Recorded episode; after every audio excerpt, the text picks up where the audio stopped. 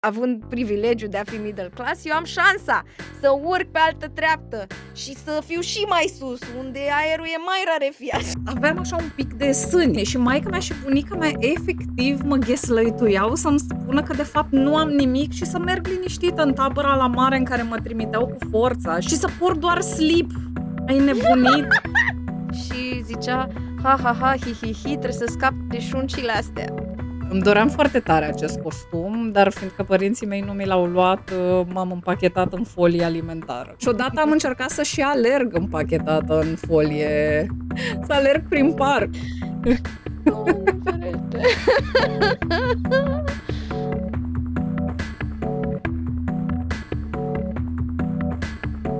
Bună și bine ai venit! Eu sunt Cristina. Și eu sunt Mara. Și aici este Reconectat, podcastul în care avem uh, conversații autentice despre relația cu noi însene și cu cei din jur, plecând de la relația pe care o avem cu corpurile noastre și cu corpurile celor din jurul nostru. Scopul nostru, încă de când am început proiectul Reconectat în 2020, este să creăm o oază de libertate și de vindecare față de miturile și distorsiunile din societatea în care uh, trăim și care ne sunt vândute așa drept uh, adevăruri absolute. Dacă doar uh, asculți pe o aplicație de podcasting și ai vrea să ne și vezi, poți să mergi pe canalul nostru de YouTube, Reconectat, unde te încurajăm să ne dai like, subscribe, uh, dar mai ales să intri în discuție cu noi în uh, comentarii. De asemenea, ne poți urmări pe Instagram la Reconectat Uh, podcast, de unde vei afla de pe storiurile noastre care sunt zilele și orele la care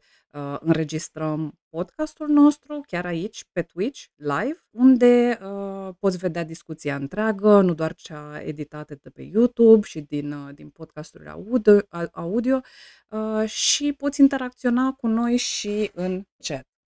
Astăzi o să vorbim despre corp, și schimbările lui pe parcursul vieții și despre cum am parcurs noi două aceste etape uh, și despre cum am putea să facem față mai bine acestor uh, schimbări care pot să ne ducă foarte frecvent în uh, zone destul de dark, așa, ale, mm-hmm. ale minții și sufletului nostru, nu? Absolut. Mai self-esteem oscillates între mă simt super bine, ia uite ce bine arăt, la trei ore mai târziu, doamne, sunt cea mai, nu chiar atât de dramatic, dar da. Uh-huh, uh-huh. Uneori și... e greu să te uiți în oglindă. Exact. Și, și exact, apropo de, de chestia asta, trebuie să oferim, ca de obicei, și o avertizare de uh, conținut vis-a-vis de faptul că în acest episod va fi a lot of body talk, uh, maybe some disordered uh, eating behaviors, poate, um, știu eu, și uh, exemple de, nu doar de body talk, ci și de feluri în care vorbim într-un mod uh, foarte agresiv la adresa corpurilor noastre sau despre cum ni s-a vorbit într-un mod foarte nepotrivit la adresa corpurilor mm-hmm. noastre în trecut sau uh, în prezent la un trecutul mai apropiat, să zicem așa. Bun. Uh, știu că povesteai, uh, Mara, că ai o, ai o întâmplare chiar de astăzi care... care... Da. Uh, care este legată de body image. Um, m-a tagat o prietenă într-un story și prima mea reacție când am văzut story-ul este o poză cu două prietene și mie mi se vede spatele și ele sunt așa din perspectivă și sunt foarte drăguțe și, și eu, this ogre, cu spatele imens. Asta, prima mea reacție a fost, oh my god, nu pot să pun pe story pentru că spatele meu este cât casa poporului. Și m-am gândit, nu lasă, e ok, pun pe story, pun pe story, dar acopăr cu scris. deci, um, am trecut peste asta. Problema cu, cu spatele meu, săracul, iubitul, scumpul, dragul, um, este că, uh, este că mi se pare că este și mare și este și cocoșat, iar tema cu coco, coco, cocoașa, uh-huh, tema uh-huh. cu cocoașa este una foarte veche. Uh, pentru că vocile din capul meu, adică părinții mei, mi-au spus tot timpul că trebuie să stau dreaptă, că uh, Că dacă nu stai dreaptă, asta spune ceva despre tine, clar. că nu ești un om cum trebuie, nu știu, că nu, că nu e bine, că nu faci bine, că, că de ce stai așa, de ce, de ce, de ce te încovoie, încovoiește, stai, da, de, Anyway, și ideea este că, uh, ca să o aducem înapoi în adolescență, eu țin minte că odată de Crăciun am, am primit un uh, am primit un aparat, nici nu știu ce era, care trebuia să mă țină dreaptă. That's all I got. Adică eu nu țin minte să fi fost alte cadouri de Crăciun, în, în afară de acest aparat care să mă facă să, să stau dreaptă. Da. Nu l-am purtat, obviously. că n-am vrut, am un, un, un, un aparat, un, un corset, un ham, ce era? Era, era un fel, era o cutie și avea ca la ghiozdănel, se spunea ca la ghiozdănel așa uh-huh. și mhm. cred că pur și simplu trăgea. Da. Oh my god. Uite, Iumembe zice că avem aceleași voci în cap și mie mi-a venit în minte o melodie de la, de la B.U.G. Mafia cu avem același sânge în vin și frați vom fi, avem aceleași voci în cap și surori vom fi, până când body image ne va despărți. body, body image album. Yes, yes. Uh, de aici, știi, uh, cariera mea se va metamorfoza în... Uh, uh, cântăreață de hip-hop. Nici nu știu dacă se cheamă cântăreață de hip-hop. I'm such a boomer. o cântăreță, da, ce-ar fi. ne va uni, de ce să ne despartă, da, în fine. Trebuia să, trebuia să rimeze. Era licența mea poetică acolo. of. Ah, da. Of, da, da, da. Uh, uh,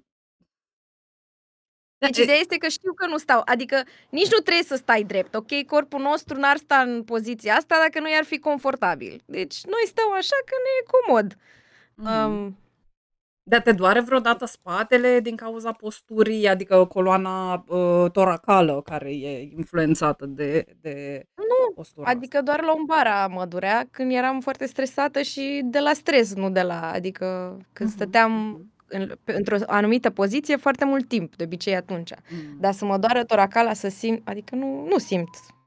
Nu simt durere. You're fine acolo. with it. Și te mai întrebam mai devreme când am discutat uh, noi despre asta, dacă uh, e, cum să zic, ce ai învățat tu că spune asta despre tine ca om, faptul că ai această postură, dacă a venit și uh, au venit atașate acestor uh, Uh, critici despre postura ta și ceva uh, etichete legate de cine ești tu ca persoană, nu doar despre corp. Da, că sunt uh, umilă, că am low self-esteem, mă rog, low self-esteem, da, că nu, că nu știu să domin, mm-hmm. basically.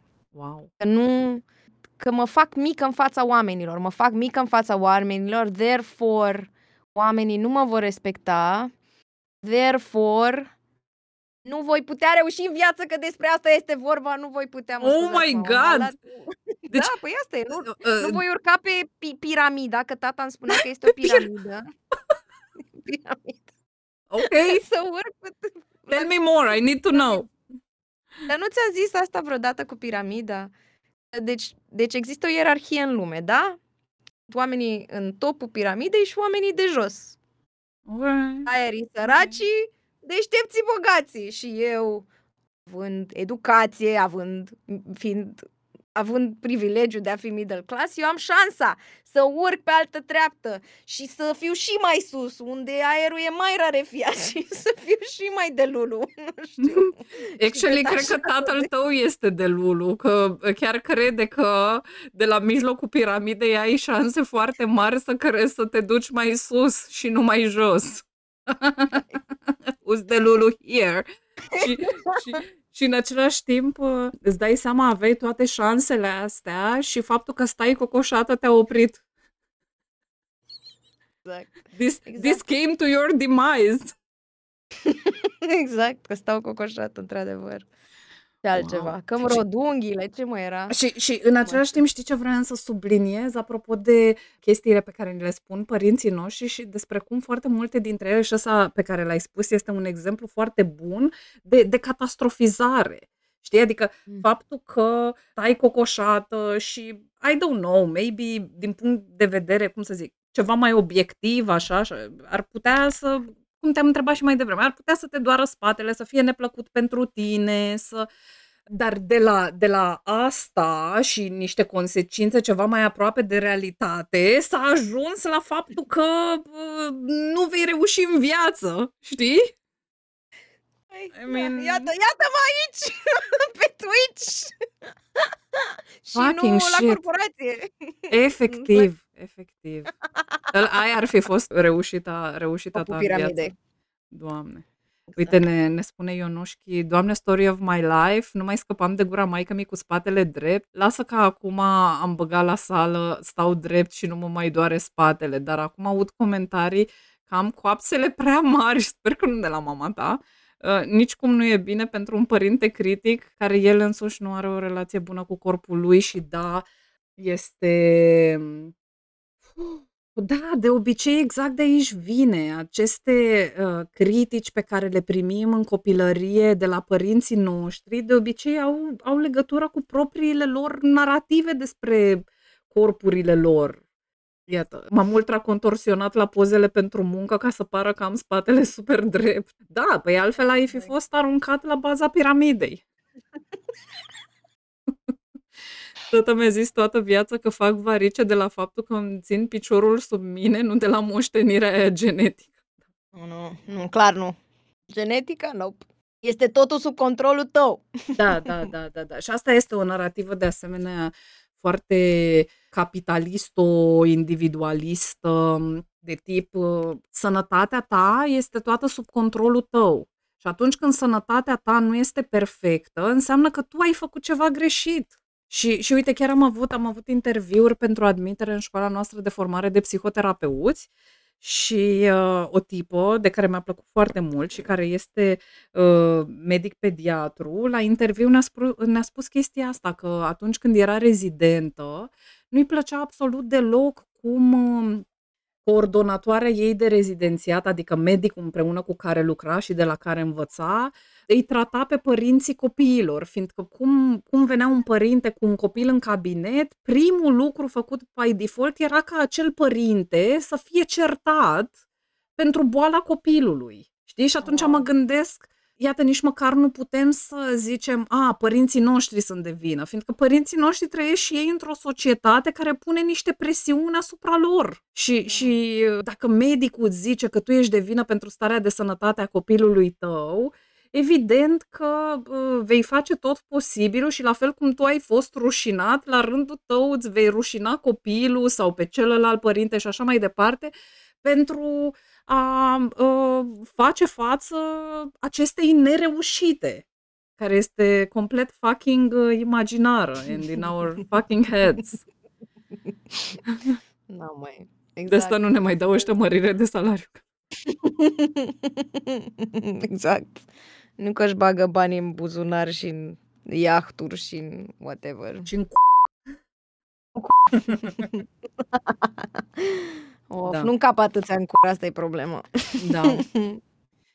Uh, mă, mă gândeam că ce, ce am putea face mai, uh, mai departe ar fi să plecăm așa într-o ordine cronologică și aș pleca Sigur. în această ordine cronologică de la niște postări absolut minunate care există pe contul nostru de Instagram, la care Andra și Zeynep și Anca au muncit foarte mult în urmă cu ceva timp, iată, 13 ianuarie 2021.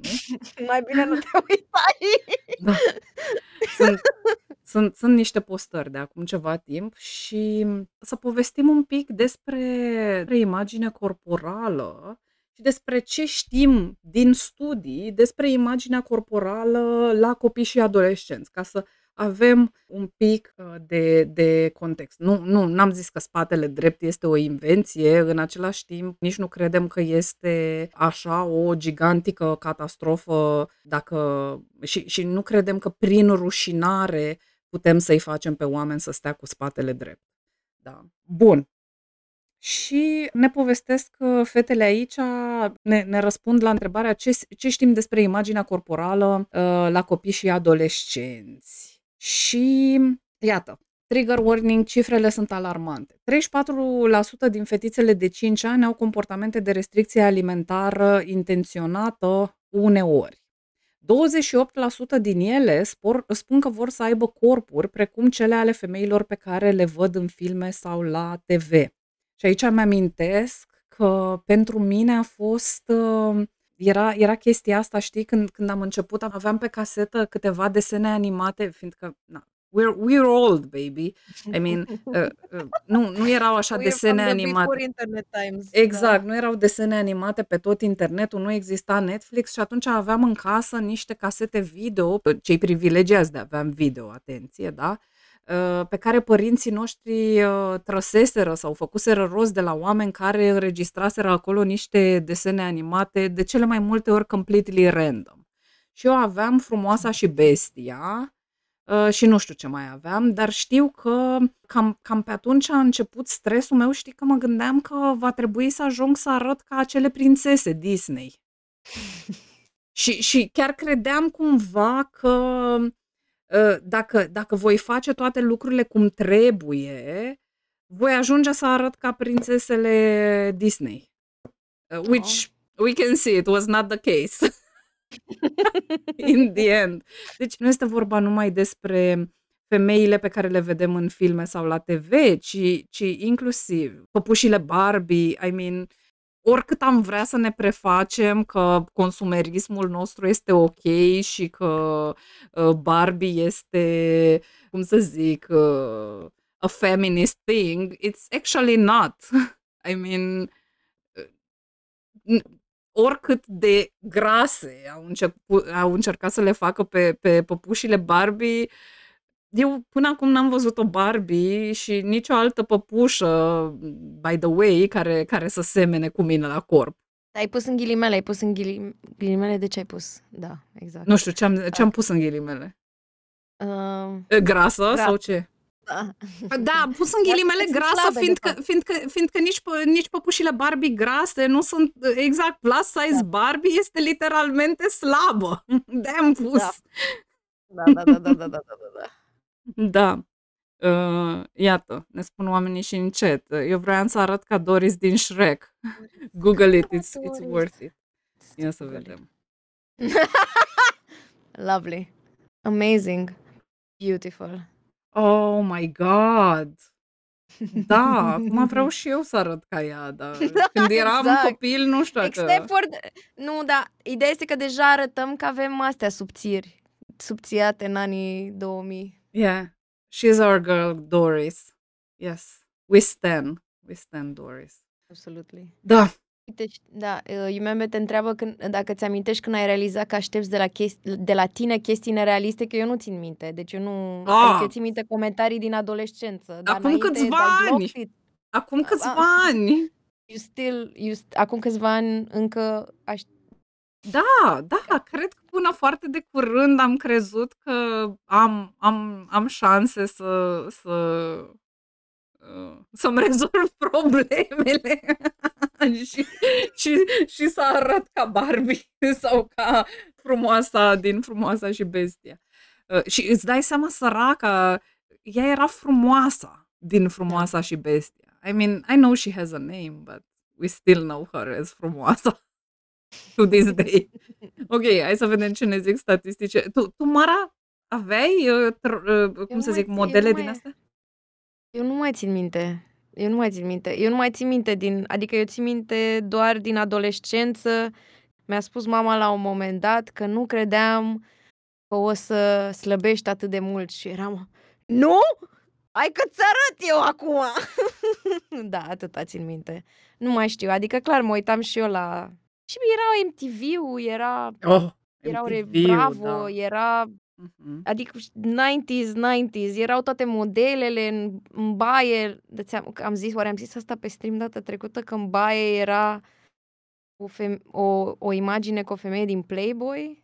Asta Baie de la tine de acasă? gorgeous, a gorgeous person. Unde dracu ai uh, trăit? Gorgeous person, a gorgeous, like, a, like the ideal uh, female body. Da, și cumva printre palmieri, asta țin da. Da, da, Da. da. Și, și noi aveam un, uh, un uh, cine ține icoanele în baie. Și, și noi aveam pe ușa de la intrarea în casă un poster cu o doamnă, da? La un moment dat, uh, cred că se rupsese prea tare și a fost dat jos. Um, doamnă blondă, parcă, așa, șuvițată. Era Cu un brunetă, păr. da. Anyway. Mm. Da, nu sunt, like, the ideal female, nu știu, apare în manuale. Nu există manuale în toate manualele. manualele de femeie cis-ideală, that's, that's Da, da. 90, 60, 90. Chestia amuzantă e că mama era nervoasă pentru mine pentru că nu vroiam să fiu ca Barbie. Of, îmi pare rău, Andreea, costima. Da. Bun, hai să vedem ce, mai, uh, ce ne mai spun. Între 5 și 9 ani, 40% din fetițe spun că ar vrea să fie mai slabe. We wonder why. Da. Aproape o treime dintre fetele de clasa a treia se tem ca nu cumva să devină grase. Ok. Da. Clasa a treia, da, Da, cred da, da. că deja eram pe acolo. 90 ani, exact. A, da, te mi-aduc când mergeam eu la dansuri sportive și mi s-a zis că sunt prea grasă și am purtat un training să sweat it away. I will sweat it Wow! away. Și, și mai ții minte că pe vremea noastră erau uh, la mod acele traininguri din staniol pe care le puneai pe tine ca să Asta nu, slăbești? țin- eu nu țin minte asta, tu vorbești serios? Da, What da, is da, this? This da. stani- Da, erau niște... Stai așa să le, să le caut. Asta cred că era un training verde. Erau, erau de la teleshopping. la teleshopping. nu mai țin minte. you, you sweat it out și brusc ai uh, pătrățele.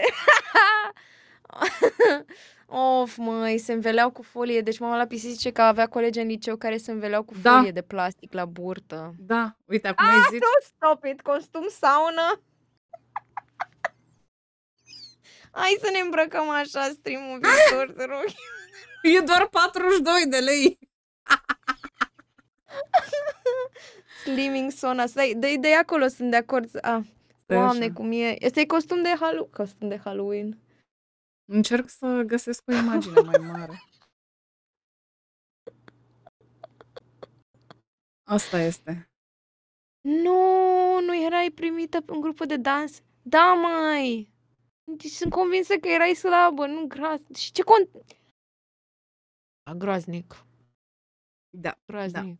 Și, și știi ce, uh, știi, apropo, apropo de, de chestia asta, apropo de, de ce ați povestit cu dansurile și așa, eu, eu mi-amintesc că uh, foarte, foarte dureroasă și rușinătoare pentru mine a fost o discuție la, la grădiniță. Adică, deja uh, din familia mea de origine aveam, cunoșteam toate aceste discuții. Eu am fost crescută de bunicii materni. Uh, Că na, părinții trebuiau să meargă la serviciu și așa mai departe. Și atunci e, bunica mea era uh, o bucătăreasă foarte bună, gătea foarte bine.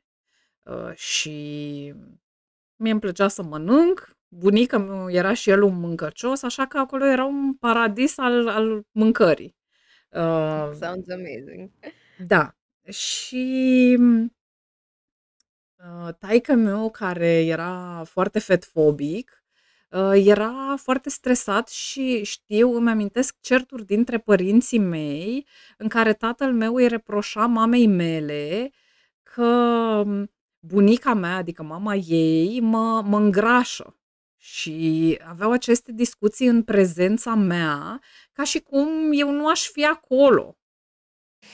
Știi? La modul de, m, uită-te și tu în ce hal arată, uite cât de grasă este. De fapt, nu, nu neapărat grasă, Doamne, cât mi se spunea umflată. Oh, acest termen. Yeah, yeah. It's, Horror. it's still hurting. Uh, și apoi uh, mi-amintesc la grădiniță, la un moment dat, când se, ne pregăteam, era o grădiniță foarte fancy de pe undeva din, uh, din uh, Dorobanți, uh, fiindcă era aproape de serviciul mamei mele și prin serviciul ei, uh, mama mea uh, a reușit să mă ducă la această grădiniță fancy unde erau numai uh, copii și nepoți de securiști. Acolo la serbări noi primeam uh, costume. Grădinița avea un, o recuzită pentru aceste uh, serbări.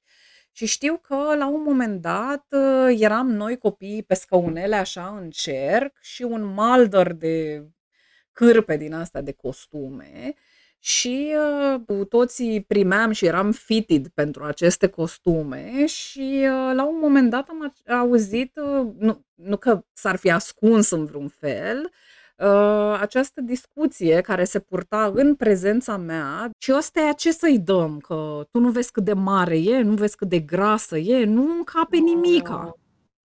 Știi? Groaznic, măi, of, poor Da. little Cristina. Da, da, Doamne ferește. I'm sorry. da, ceva rău. Ia să Să nu vedem. mai există material.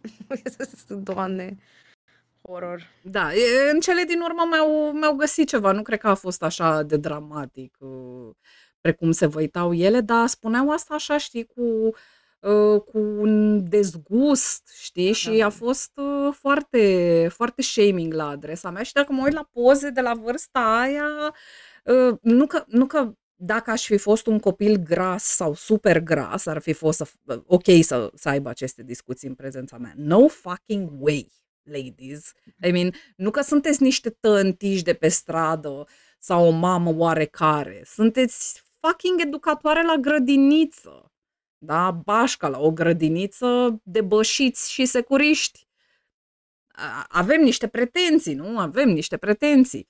Și, și da, de asemenea, uitându-mă la poze cu mine despre aceste perioade în care se, se, se, se aveau aceste, existau aceste discuții despre corpul meu, mă uit la mine și zic, fucking shit, unde dracu este acest copil gras? Adică despre, da, da, despre da. ce vorbim? Grădinița de copii securiști, da, da. Aveam antrenamente de spying. Ne puneam microfoane unii altora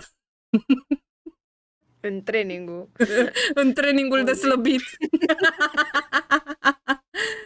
Din cauza costumelor pe care le puteau, purtau fetele din grupul de la dans, aparent fustițe scurte și bustiere, mi se spunea că nu puteam să port și eu astfel de costume în fața celorlalți părinți. Oh my god. Oh my god, This da. is, this is so bad because it's intertwined. Uh, E, e, de asemenea, știi că uh, cred că avea legătură inclusiv că nu poți să porți asta în fața celorlalți părinți, poate și cu un corp care deja începuse să se dezvolte, I don't know.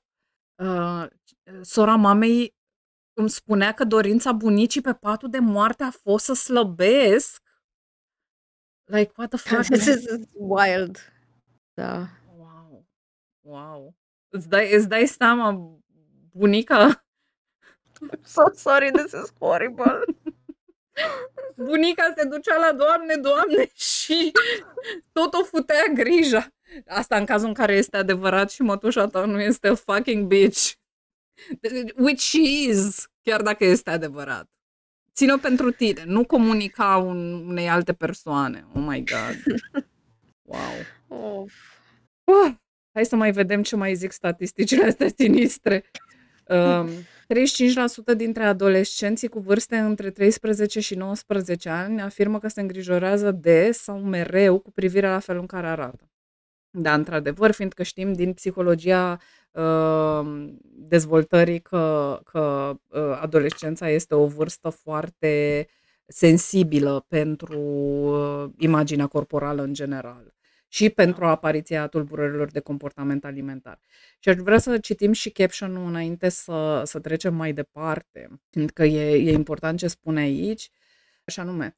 Fetițele încep să se gândească la corpul ideal la o vârstă șocant de mică, într-adevăr. Uh, ca să punem asta în context, obiectivele de dezvoltare la această vârstă, da, la 3-5 ani, uh, vârsta din, din statisticile inițiale, Uh, obiectivele de dezvoltare ace- ale acestei vârste includ folosirea furculiței și a lingurii și abilitatea de a număra până la 10. Aceste fetițe abia au început să învețe cum să-și miște corpurile uh, și deja se îngrijorează în legătură cu felul în care corpurile lor arată. Care sunt consecințele problemelor de imagine corporală? 36% dintre fete și 24% dintre băieți evită să participe la activități de educație fizică pentru că se îngrijorează în legătură cu felul în care arată. Și iată, putem trage concluzia că prin rușinarea corpurilor copiilor și prin expunerea lor la standarde de frumusețe nerealiste, nu facem decât să-i împingem către a trăi vieți mai puțin sănătoase. da, nu-mi place să folosesc termenul ăsta de sănătoase, dar știm din foarte multe studii că mișcarea este deosebit de importantă pentru sănătatea corpurilor noastre. Ba mai mult sunt statistici care ne arată că rezultatele pe sănătate și longevitate pe termen lung ale persoanelor care sunt grase, dar uh, uh, active din punct de vedere al mișcării, uh, sunt mai bune decât ale acelor persoane care sunt slabe, dar sedentare. Și, practic, în, în momentul în care avem toate aceste dificultăți de imagine corporală, practic, cercetările arată că adolescenții cu o imagine corporală mai pozitivă se implică mai puțin în consum de alcool sau de tutun. De asemenea, problemele de imagine corporală se corelează cu simptome de anxietate socială și tulburare de panică, uh, în special la copiii care uh, nu se suprapun pe standardul social de corp ideal.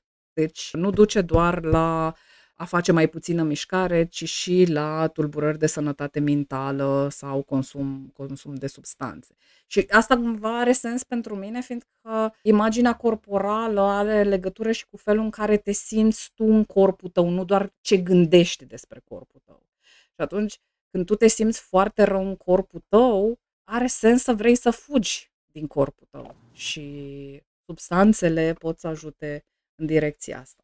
Și uh, ce este minunat că e că fetele au venit și cu niște recomandări aici. Ce putem face? Le putem modela un comportament sănătos copiilor, să evităm să ne criticăm corpurile noastre sau pe ale celorlalți, să încercăm să avem o relație cât de sănătoasă posibil cu mâncarea și cu sportul, evitând excesii, excesele sau restricțiile severe, să învățăm pe copii că oamenii merită respect indiferent de dimensiunile sau forma corpului lor, să le facem complimente pentru lucrurile pe care le fac mai degrabă decât pentru felul în care uh, arată și uh, de asemenea să, să ne abținem, uh, apropo de, de ce spun ele aici la început, să ne criticăm corpurile sau pe ale celorlalți. Și de asemenea era această reclamă la DAV cu fetițe care cu mame Mai recent care sau mai de mult? ceva mai recent parcă. Era această Mame care ce reclamă făceau? Cu mame care uh, spuneau că nu au vorbit niciodată cu fiicele lor despre părțile corpului lor care, uh, care nu le plac și uh, după aia erau intervievate separat și fără să știe ce răspunseseră mamele, erau uh, uh intervievate fetele care erau fetițe, adică erau copii până în 10-12 ani și fetele astea, cum să zic, nu, nu, nu le plăceau aceleași părți ale corpului care nu le plăceau mamele, mamelor lor la sine. Da. Uh, și, și ce vreau să zic apropo de, de postarea asta este că uh, puteți să mergeți la postare, of course, să-i dați like, uh, dar de asemenea găsiți acolo și uh, sursele de unde sunt luate aceste statistici, fiindcă noi nu vorbim din cu pe, la, la acest podcast. Noi dăm surse atunci când, când spunem chestii, spre deosebire de uh, diverse alte persoane. Nu spunem cine. Zice Speranța Moartă că, da, eu, refuz, eu refuzam să fac ora de sport în școală ca să nu se uite lumea la mine uh-huh. când o mhm. fac. Mi se mhm. pare dacă... Uh-huh.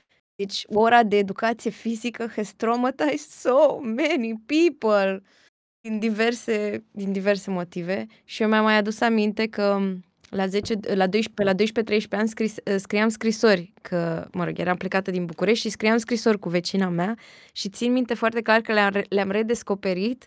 Practic scria și mama prietenei mele și scria mamei mele, nu știu, ceva, whatever, și zicea, ha, ha, ha, hi, hi, hi, trebuie să scap de, de șuncile astea. Deci eu citeam da, exact, trebuia să te schimbi un vestiar, mai intrau băieții, tocmai îți creșteau sau nu sânii, se schimba corpul, era ceva, era ceva oribil, oribil. Mm-hmm, mm-hmm. Exact, exact. Trebuia să te, să te schimbi în vestiarul ăla super împuțit, cum spune și Iumembe. Nu, nu exista niciun fel de protecție pentru noi, puteau să intre băieții oricând și era această distracție pe care băieții o aveau câteodată Inclusiv uh, body shaming-ul pe care și-l făceau fetele unele altora sau the body talk, nu? Felul în care vorbim despre, despre corpurile noastre. Da, apropo de erau încurajați să devină abuzatori de mici prin faptul că nu se puneau niciun fel de limite. Ba mai mult, câteodată nu existau vestiare sau nu aveam acces la vestiare, mai ales în clasele mici, eram puși să ne schimbăm în clasă. Nu știu dacă vouă vi s-a întâmplat chestia Oh, wow! Da, da. Da.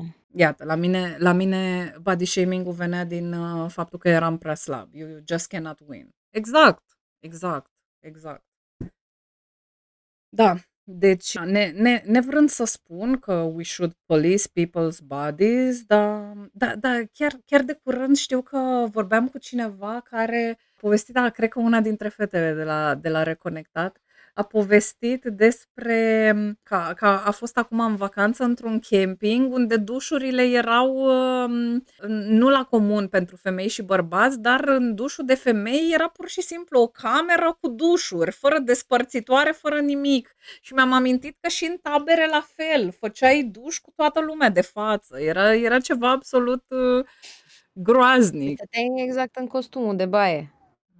Nu făceai, nu te spălai, adică nu... Sau nu, îți ținea cineva prosop. Ținea cineva prosop acolo între cei doi pereți. Care doi pereți? Că nu erau. Ai mă, eu țin minte pereți la năvodari. Câteodată, Țin minte- da, erau, nu, în unele tabere erau măcar pereții aia despărțitori, de te vedea doar cine trecea prin față, da. dar în unele locuri era pur și simplu o cameră fără pereți Mhm. despărțitori, fără nimic, în care erau dușuri și spaliere de alea de lemn pe jos. uh, Da. Ceva rău, da, ceva rău. Uh, Ne rugam unele pe cealaltă să ne ascundem cu gecile de, de training să nu ne vadă băieții, da, da. Da. I mean, cum să zic, uh, cred că mi, mi se pare de bun gust sau, cum să zic, de bun augur, de bun simț să, să ai ocazia să, dacă nu vrei să faci duș de față cu toată lumea, să, să nu trebuiască să faci nu, nu sunt pentru a uh, crește copii uh, super pudici uh, și așa, dar uh, we're, we're all different, you know? I mean, și, și, și la cât de mult sunt împinse standardele astea de, de frumusețe complet nerealiste, cred că este, este foarte greu să, să Da, nu, mi-am, a, da, să mi-am nu-ți fie adus și eu. rușine de corpul tău. da. Da, mie îmi spunea mama tot timpul, dar uite, prietena ta tot timpul stă mai dezbrăcată cu mama ei. Tu de ce nu, po- de ce nu, de ce nu poți să faci asta? Și uh, uite că se leagă și de ce zice și mama la pistici, că în liceu avea o oră de sport și toate fetele mergeau în vestiar să se schimbe și era o singură colegă grasă care rămânea mereu să se schimbe în baie. De exact că era mai gra- era grasă față de prietena mea foarte, foarte, foarte, foarte slabă, care clar și ea primea critică că e foarte, foarte, foarte slabă, să nu ne înțelegem greșit, doar că it, feel, it feels dif- it, feel, it feels different. It, da, acum înțelege. It, Mhm. Mm, intimitate, limite, nu. Nu există. Da. Că limitele au fost inventate de generația noastră de milenial, nu, scuze. nu, limitele nu cunoșteam. Nu, nu, se, nu cred că se știa în anii 2000 de limite, nu se știa. Nu, nu. Cel puțin, nu, nu. Eu n-am auzit de ele. N-am auzit să se fi vorbit de asta. Dar, uh, de asemenea, știi ce mă mai gândeam? La... Am vorbit de, de vârstele astea mici, dar apoi, dacă este să mergem către adolescență, către pubertate, știi? Mi se pare că este în sine o perioadă bizară și dubioasă pe care oamenii o trăiesc în corpurile lor. Um, Mai ales când trăiești într-o societate unde nu există educație sexuală, relațională, despre sănătate, despre corp uh, la, la, la nivel sistemic. Și asta cade la latitudinea fiecarei familii, cu ce, ce mesaje primești. Uh, lucru care n-ar trebui să se întâmple, educația sexuală și relațională ar trebui uh, să fie niște demersuri sistemice făcute de instituțiile cărora tuturor le plătim fucking taxe, fiindcă sunt niște probleme de sănătate publică, da? plecând cu tulburările de sănătate mentală care pot să decurgă din lipsa de educație sexuală și până la probleme de sănătate fizică, cum ar fi boli cu transmitere sexuală sau uh, uh, sarcini la vârsta adolescenței și așa mai departe. Um, nu că sarcina ar fi o problemă de sănătate fizică, dar o sarcină nedorită în adolescență poate să, poate să nu se lase bine. Și apoi, uh, uh, în momentul în care nu există această educație uh, și noi nu știm ce urmează să, să se întâmple, fiindcă atunci în, în curicule pe care noi le avem pentru educație sexuală, nu în România, ci la nivel internațional, fiindcă există și sunt țări în care se face de 40 de ani educație sexuală comprehensivă și nu bazată pe abstinență, se spune că trebuie să-i înveți pe copii și pe adolescenți despre etapele prin care vor trece înainte să treacă prin aceste etape, astfel încât fetele trebuie să știe de la 7-8 uh, ani despre menstruație, nu după ce le-a venit uh, prima menstră să, să fie șocate și n-ai, n-ai idee de câte ori aud Mara la cursuri femei care îmi spun nu știam nimic, despre menstruație și la prima menstruație am crezut că o să mor. Mm. Că curgea sânge din corpul meu. Da, da. Știi? Da. Și, și dincolo de asta, nu, nu este vorba doar despre menstruație, este vorba uh, și, și în cazul băieților despre poluții nocturne, despre erecții, despre lucruri, uh, păr care ne crește pe corp tuturor, faptul că organele noastre genitale se modifică și uh, pot, să, pot să devină cumva uh, incomode, uh, ciudate pentru noi. Uh, avem nevoie să știm despre toate chestiile astea și să primim sprijin. Și uite, de exemplu, eu îmi amintesc că de prin clasa întâi și, și din cauza faptului că nu eram o persoană foarte slabă, aveam așa un pic de sâni. Eu credeam că mi-au crescut sâni și maica mea și bunica mea efectiv mă gheslăituiau să-mi spună că de fapt nu am nimic și să merg liniștită în tabăra la mare în care mă trimiteau cu forța și cu sormea săraca după mine, care era cu 4 ani mai mică, de sormea de 3-4 ani, și să por doar slip. Ai nebunit? Ai nebunit? și, și eu eram, de fapt nu, deci eram din, uh, treceam din a întâia spre a doua, deci probabil că aveam 8 ani deja. Sinistru. Doamne, ce awkward a fost da cu primul um, sutien. Pupă Mavro. Awkward. Am, ai, ai, de-abia aștept să ajungem la vârsta mai apropiată nouă să vorbesc despre cum simt că, ce relație am eu cu sânii mei acum. Mm. Proastă, de altfel. Da, that is a common experience of... Da, oh, da, da. Măi, da, chestia asta, efectiv, cumpărați-le copiilor costume de baie întregi, cumpărați-le costume de baie din două piese.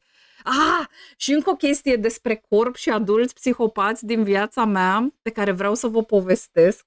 Oh my god, it's, it's, sunt cu toate cărțile pe față în, în acest episod. Este când, când mergeam la, la marea ei mei, avea, au o prietenă de familie care, să zicem că este o persoană foarte extrovertă to say the least. Și femeia asta, bunica mea, deci nu existau pe vremea aia slip pentru copii mici, da? Și, dar bunica mea, fiindcă știa să lucreze și croitorie, ne făcuse slipi. Aveam, na, costume de baie, doar slipi, na, fiindcă eram copii. Uh, și, și femeia asta, frate, îmi dădea, îmi dădea slipi jos și zicea, ești copil, trebuie să te bronzezi pe tot corpul. Și, și mi-ascundea chiloții și trebuia să merg pe acolo prin campingul ăla de la Portița în curul gol. Absolut groaznic. Măi, încetați cu chestiile astea. Ceva rău, ceva rău.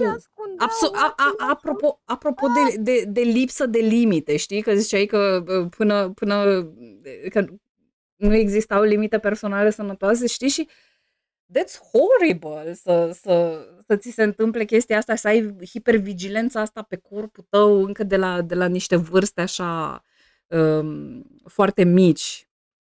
Da, deci uh, recomandarea mea pentru uh, părinți sau pentru uh, cei care au copii în preajma lor este să, să îi încurajați pe părinți sau dacă voi sunteți părinți să, să le cumpere copiilor ce au nevoie, să îi lase să se penseze când vor să se penseze, să îi lasă să se radă, să se epileze, să facă toate chestiile astea. Să discute cu copiii despre faptul că nu este neapărat nevoie să faci toate chestiile astea, dar să, să înțeleagă că dacă copiii le cer, este un motiv pentru asta și de cele mai multe ori uh, e, e foarte important pentru ei să, să primească lucrurile astea, dacă există posibilitatea, știi? Și da. Asta este. Mai vrei să zici ceva, Mara, înainte să, să trecem? Am, am uh, începusem să vorbim, am vorbit de adolescență și de schimbările astea. Aș mai vrea să spun da. ceva uh, Da, înainte clar. de, de adolescență, Nu, dar vreau să citesc, a, da, ce a zis și mama la pisici, ceva oribil și aici, că trăgeau rudele și o pipăiau la sân și o întrebau dacă au crescut când, da, avea o bubă acolo, abia, da, ceva oribil. O, po- deci noroc, deci, Valentina, noroc că noi n-aveam rețele, noroc că rețelele sociale la noi pe vremea aia erau doar pozele alea din albume pe care trebuia fizic să le car de la petrecere la petrecere. Mă simt atât de norocoasă din punctul ăsta de vedere. adică tot erau comentarii, dar măcar trebuia să faci un adevărat efort ca să, ca să aduci poza de la Crăciun, de la mare, trebuia să o iei de la developat, trebuia să o developezi, trebuia să faci niște lucruri.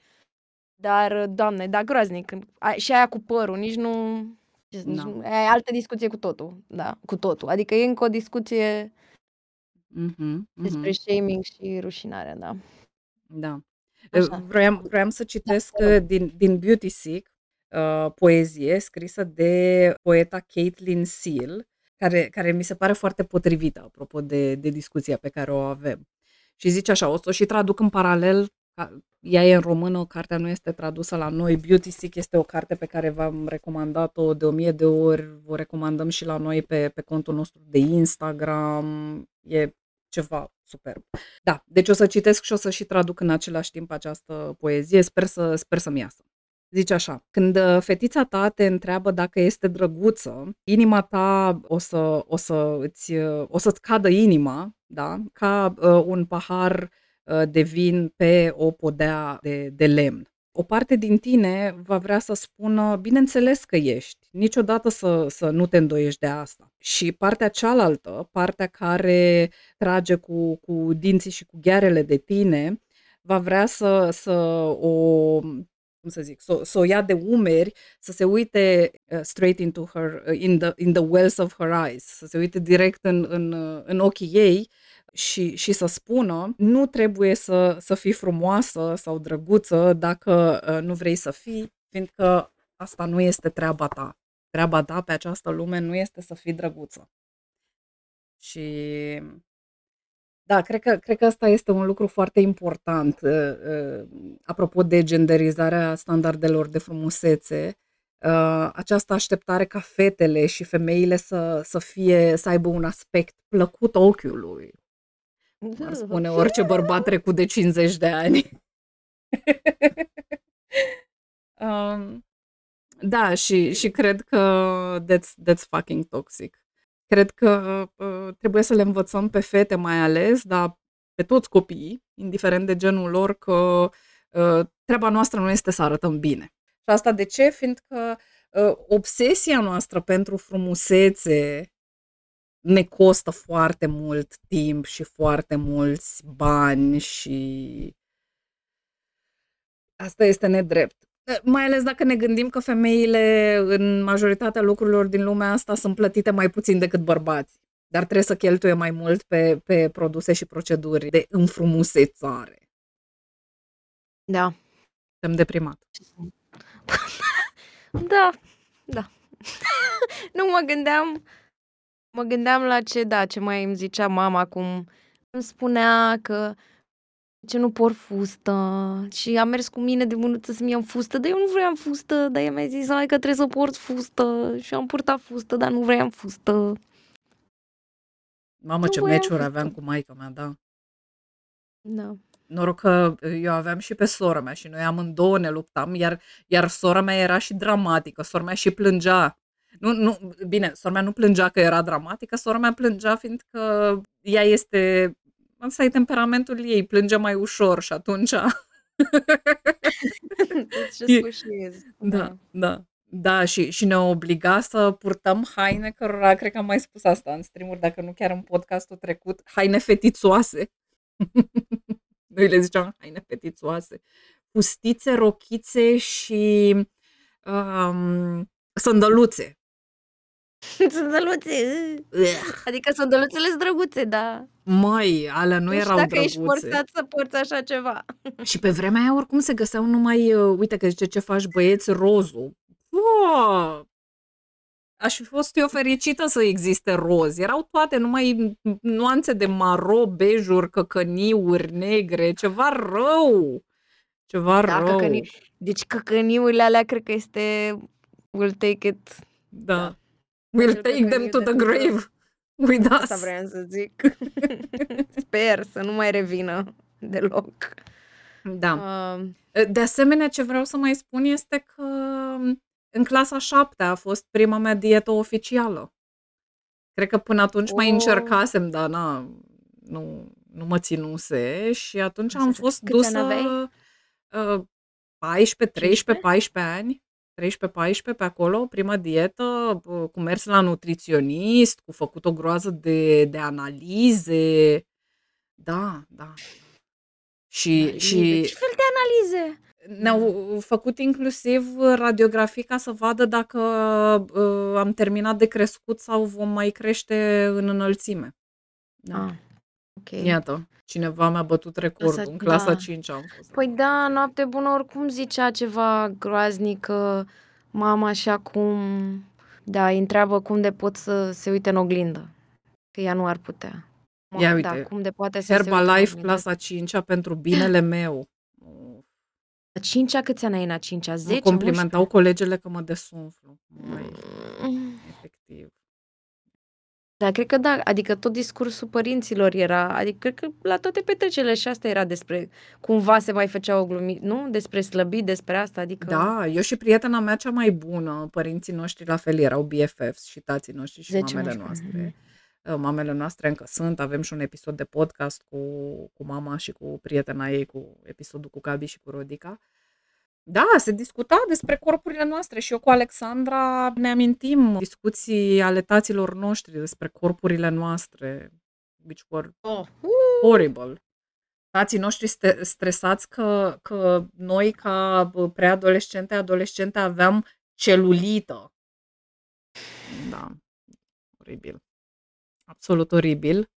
Și uh, da, primele diete, după aia uh, și îmi amintesc că mama după aia foarte mult timp um, când uh, na, nu mai țineam dietă și vedea ea că mâncam mai mult decât considera ea că este ok, îmi spunea, vezi că eu nu mai țin dietă cu tine, da? Oh my God, Adică că ce- ce, că nu mai pregătește un nou fiert dimineața pe care să-l mănânc cu o felie de pâine oribilă. Groaznic, groaznic.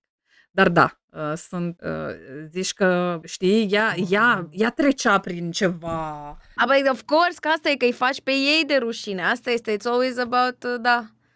Uh, Mă uh, faci, da, mă și faci să sufăr, îmi faci rău. Exact, prin ea- ea se propria ta chinuia. existență. ea se chinuia, știi, eu țineam dieta și ea se chinuia că trebuia să facă o obosită de uh, friptură la grătar și o salată. Că îți dai seama că nu mâncam cine știe ce mâncăruri uh, super gătite și așa. Da. Și după aia, na, în clasa 11 trigger warning de comportamente alimentare nesănătoase, am luat matters into my own hands și am început să iau pastile de slăbit care ar fi putut să mă omoare, Mm, Sau să Pentru mă- că erau amfetamine? Yes. Mm, fiindcă da, erau da. niște, da, erau amfetamine, nu o să spun cum se numesc și așa, dar Mhm. uh, alți oameni le foloseau ca să se drogheze, nu, nu o să spun ce, dar eu pe probabil că știi. Da, it was fucking bad.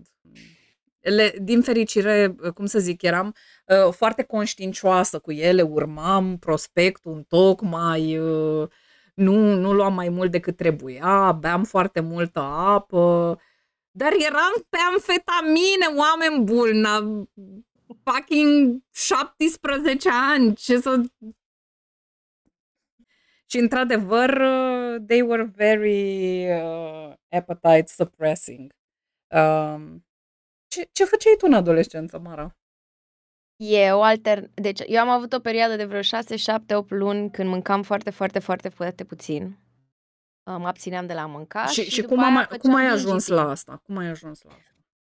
Nu mai știu, eram într-un mediu nou, asta e că nu mai nu mai țin minte, dar eram se schimbase destul de radical mediul în care eram, deci la cât? În clasa a 8-a, 9-a, 8-a, 9-a. Și cred că, da, vreau să simt că am control asupra ceva, dar nu mai știu, dar nu mai știu, nu mai știu să zic de ce, dar știu că la un moment dat știam că nu trebuie să mănânc, nu, nu trebuie să mănânc. Mm. Și dar alternam și cu binge eating, că mâncam o din aia de înghețată întreagă sau, adică era... Păi da, um, fiindcă ce, ce este important ca, ca oamenii să afle și uh, pe această cale mă bucur că avem cum să transmitem această informație, este că totdeauna după restricție va urma binging. Chiar dacă da. restricția este de o zi și nu este o restricție intenționată pentru a slăbi, ci pur și simplu ai avut o zi haotică și nu ți-ai luat timp să mănânci, de aia seara vei mânca foarte mult, fie că restricția este de luni de zile, ceea ce va urma mai mult ca sigur vor, va fi o va perioadă fi, da. de binging. De ce? Fiindcă fucking corpul nostru este mai inteligent decât noi și știe că restricția alimentară în definitiv ne duce la moarte la boală și la moarte. Și încearcă să prevină chestia asta. De, de, de acum, când mi-am dat seama că eu țin minte că și în generală și dar, dar și în generală țin minte că mi-era foame. Deci mi-era foame la școală, mi-era o foame...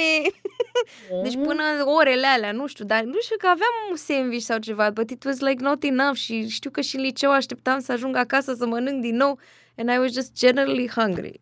Mm. Acum că stau o să mă gândesc. Sau cred că de aia și binging-ul Da. diverse perioade ale vieții. Da, probabil că nu mâncai suficient. De asemenea, da, probabil că ți era foame fiindcă bă, nu, nu, nu, nu aveai pachet sau nu-ți mâncai pachetul sau... Da. Nu era destul, nu știu. Dar știu, adică țin minte senzația de foame. Că mă gândeam la mâncare, gen, mă gândeam la mâncare. Ah, da, uite, da. și asta este such a good point să vorbim despre asta. Atenție! Foarte mulți dintre noi care am trăit, pri, care am trecut prin diets uh, sau care uh, nu ne-am respectat foamea și sațietatea timp de foarte, foarte mult timp. Din diverse motive, nu doar de dietă, de slăbit foamea poate să, să, să fie reprezentată și de, de faptul că la un moment dat peste zi începi să te gândești la mâncare. Nu trebuie neapărat să ajungi în punctul ăla în care leșin de foame ca să trebuiască să mănânci. Însă gândul la foame poate însemna că deja corpul tău are nevoie să te realimenteze. Ă, și, și ar trebui să ținem cont de chestia asta și de asemenea, aceia dintre noi care am ținut nu multe diete sau am avut aceste perioade de, de, de restricție, nu neapărat legate de diete, ă, putem să avem, cum să zic, semnalele acestea de foame și de sațietate foarte perturbate. Da, de exemplu, eu am această problemă în care îmi dau seama că îmi este foame am încercat în ultimii ani și am lucrat cu ea să fiu un pic mai atentă în interiorul meu și să-mi respect foamea, dar îmi dau seama că mi este foame în momentul în care mai am un pic și mor, efectiv. Și... I'm sorry, I'm sorry, what? da. Simt, simt că dacă nu mănânc acum o să, o să bat pe cineva. Atunci, atunci. Și apoi uh, Uh, ce, ce mai vreau să spun legat de asta și probabil că nu, o să mai tot repetăm noțiunile astea, este și chestia asta că um, întâi în procesul ăsta de reîmprietenire cu foamea și cu sațietatea, cel mai probabil întâi o să ne împrietenim cu foamea și de-abia apoi o să începem să, să, să simțim când ne-am săturat mâncând. Da? Și ca să ajungem să facem chestiile astea, uh, ar fi bine să trăim ceva mai conectat cu corpurile noastre. Din când în când să ne punem întrebarea asta. Ok, stau pe acest scaun la acest calculator de 4 ore. Cum, cum mă simt? Ce mă doare? Ce mă jenează? Unde am o tensiune? Mi este foame? Îmi vine să fac pipi? Îmi vine să fac caca? Ce se întâmplă? Ce se întâmplă aici, în corpul meu? Care sunt nevoile mele?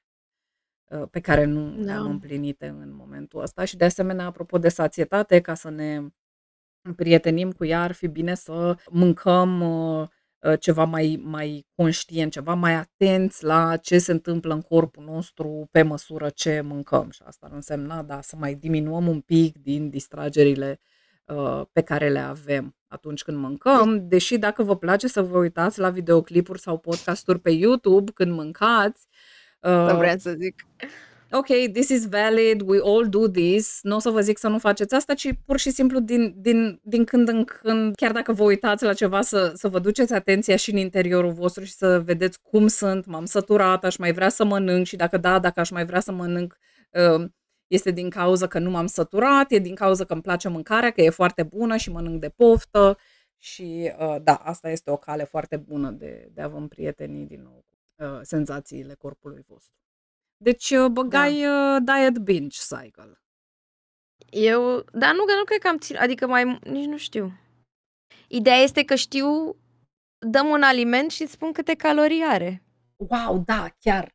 Mă bucur că, că ai menționat chestia asta. Când noi am început să re, uh, lucrăm la Reconectat și mi-ai povestit chestia asta, am fost absolut șocată. Ce? Cum? Cum, cum înveți? Cum înveți? E, te uiți pe spate că există aceste informații nutriționale ghilimele, există pe toate produsele. Și țin minte când mâncam uh, plăcerea mea în adolescență erau biscuiții Petit Beurre cu Nutella.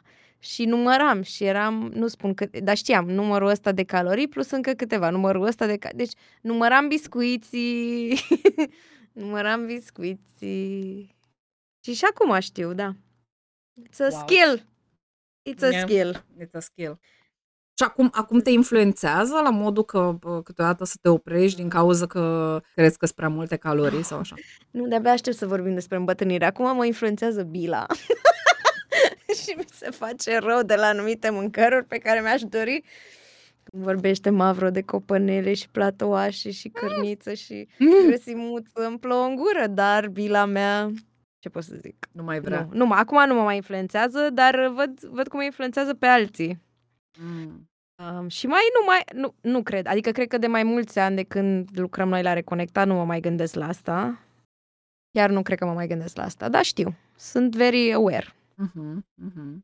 Da, mm. asta, asta n-am știut-o niciodată, deși la un moment dat cred că am încercat inclusiv un regim hipocaloric. Uh, și apropo de asta, știu că ne-a întrebat cineva mai sus, uh, Ui, de ce nu mai găsesc? Ah, și atunci cum putem uh, să, să slăbim fără restrict and, and binge?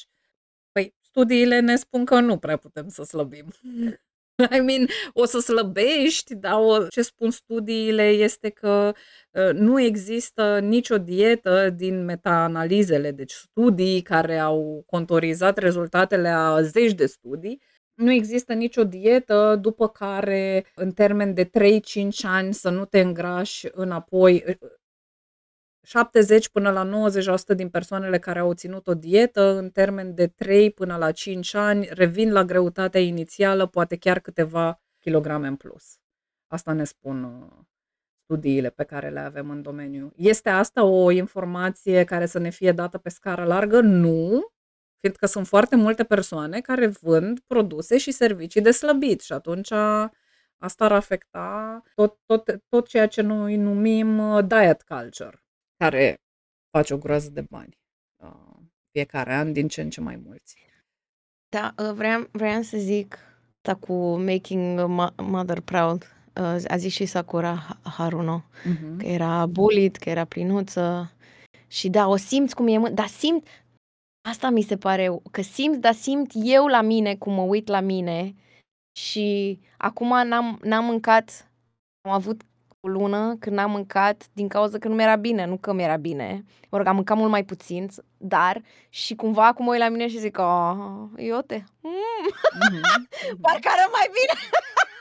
da. Dacă n-am mâncat din motivele nu potrivite, e altceva, dar... Which is horrible. It's horrible că este atât de...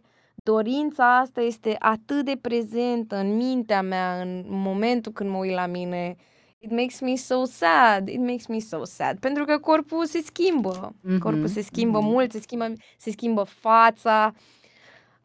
Prietenix, este atât de interesant să uh, approach medieval times. se schimbă corpul, deci da, Mă Da, rog, și acum mai da. ales că am vorbit noi în ultimii ani și sunt mult mai conștientă de asta. Se Mm. schimbă se schimbă forma, se schimbă fața. Da, și și și standardul de frumusețe este acesta al acestui corp preadolescentin. Chiar și în ziua de astăzi, chiar și după ce am tre trecut prin Kardashian era, standardul de frumusețe tot ăsta este, un un un corp de preadolescentă. Știi? Și și orice variază de la această normă este nu bun. Știi? Și apoi, ap apropo de ce spune, uh, Sakura, este chestia asta de am uh, m-am înfometat sever la un moment dat, am slăbit și toată lumea mă lăuda pentru asta. Astea sunt condițiile care ne predispun la tulburări de comportament alimentar severe, de tipul anorexie, bulimie, binge eating disorder. Și și ce vreau să spun este că, pe de o parte, mare parte dintre medici, inclusiv pediatrii, nu știu lucrurile astea. Sunt o groază de medici, inclusiv medici pediatri care recomandă diete și nu știu că o dietă, chiar și un regim alimentar pentru că, nu știu, ai avut o enterocolită, este un factor triggering. Atenție, n-am zis un factor cauzator, da, și nici un factor de risc, am zis un factor triggering. Poate să fie trigger pentru o tulburare de comportament alimentar și cel mai des asta se întâmplă din cauza faptului că în urma slăbitului corpurile noastre încep să fie complimentate. Și atunci și și noi ca ca oameni, ca ființe sociale, ca ființe gregare, ce avem nevoie? Avem nevoie să aparținem, să fim văzuți, să fim auziți, să contăm pentru cei din jur, să fim complimentați. Nu? Mai ales într-o perioadă atât de de fragilă, de sensibilă, precum este copilăria și mai ales adolescența. Și atunci șanse mari sunt ca mulți adolescenți să-și păstra să-și păstreze aceste comportamente restrictive alimentare și să ajungă la un disordered eating sau și mai rău, la o tulburare de comportament alimentar propriu-zisă, clinic diagnosticabilă, pe care ulterior foarte greu o vom trata. Sunt unele dintre cele mai rezistente la tratament tulburări de sănătate mentală cu care avem de-a face și singurele tulburări care prin sine pot duce la la moarte, da? Prin sine direct și nu prin trigger warning. Da. Și într-adevăr, apropo și de ce zice dilentant, cred că exact, treaba cu mâncarea este foarte personalizată și avem nevoie fiecare dintre noi să să să încercăm, pentru noi și să vedem ce ne priește, ce ne place și și de-abia aștept acel episod și știu că și tu de-abia l-aștepți, în care vom discuta despre relația cu mâncarea. Doamne, dar mă gândeam să fie următorul deja. Mhm. Cum vorbeam noi de da. Da, da. Iată, cum vloggerul de tech spune că nevastă sa arată ca o adolescentă. Da, orice variază de la norma asta de adolescentă, it's it's a bad thing. Da. Um, am fost introdusă în lumea dietelor, ne spunea Dinuț, de la 8 ani, am 22 de ani și încă nu văd multe semne că mă vindec, chiar și după ani de terapie. Da, fiindcă sunt sunt foarte mulți factori de menținere. Sunt foarte mulți factori de menținere. Începând cu toate imaginile la care suntem expuse pe parcursul zilei și vă rog frumos, curatoriați-vă feed-urile alea de social media. Mhm. Să nu mai urmăriți doar fashion, doar conturi de fashion, doar fotomodele, doar da? Și și da, de asemenea, să să conștientizăm, apropo de ce ce mai spuneți voi încet, și faptul că există și tulburări de comportament alimentar considerate atipice, fiindcă apar la persoane grase. Există anorexie la persoane grase și foarte grase. Și a fost un mare scandal pe tema asta acum un an, 2 cu Tess Holiday și ești prea grasă, ne minți că ești anorexică, n-ai cum să fii anorexică. Da, există anorexia atipică în manualele noastre de de diagnostic, care nu pentru diagnostic cu căreia nu este necesară o greutate corporală foarte scăzută. Într-o zi am fost la ginecolog și mi-a spus și i-am spus că mă tem că fluxul meu e too much, imediat ce m-a văzut m-a întrebat câte kilograme am pentru că sunt grasă. Îmi pare rău că râd, nu nu râd de experiența ta, ci de Da. de idioți sunt oamenii.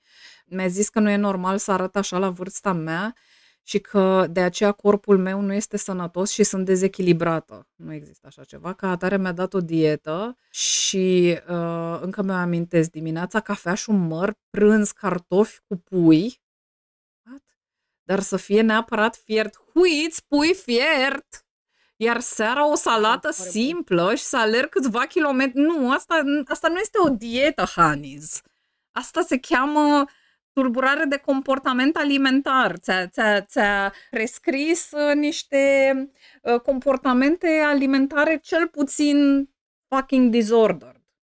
Inclusiv ah. chestia asta, apogeul a fost atins, ne spunea o altă persoană, uh, Adinu spune, când medicul meu m-a convins să-mi fac gastric sleeve, cea mai horror experiență a vieții mele și am adăugat mai multe complicații unui corp care deja a trecut prin cancer. Măi, Adinu, da.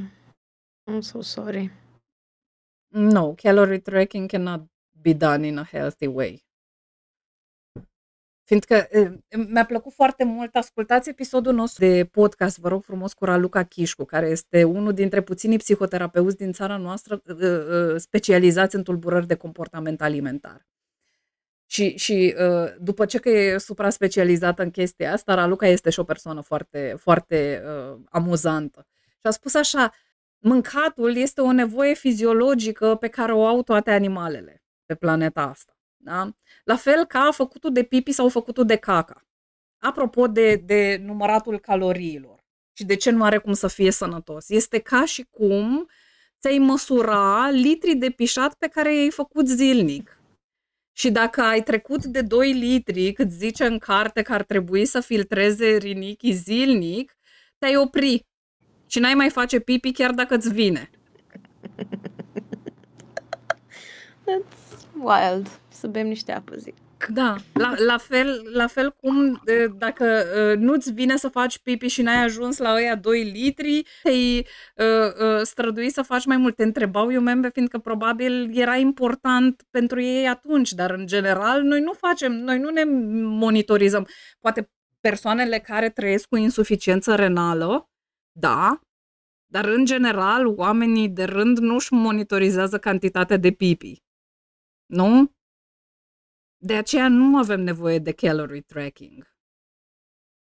De iluzie de control, apropo de faptul, uite că asta e altă discuție pe care vrem să o avem, apropo de faptul că contează atât de mult contextul în care trăiești, nivelul tău de trai, uh, nivelul de stres de la muncă, uh, lucrurile care se întâmplă politic în jur, totul contează. Asta este o mică părticică pe care credem că o controlăm.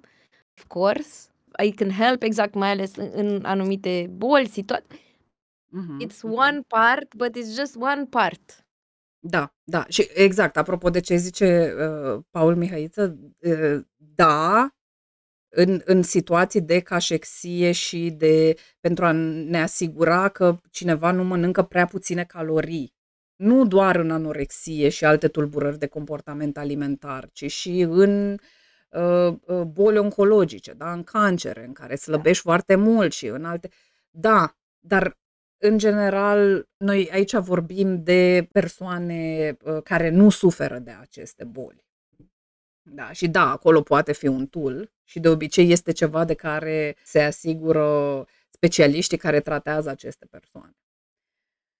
Da, hai să mergem să vedem ce știm despre, din studii despre imaginea corporală la A, ai trecut, ai trecut, ai trecut. A, adulți. avem și la vârstnici, uitați Avem și la vârstnici. Super. Ce știm despre imaginea corporală a adulților?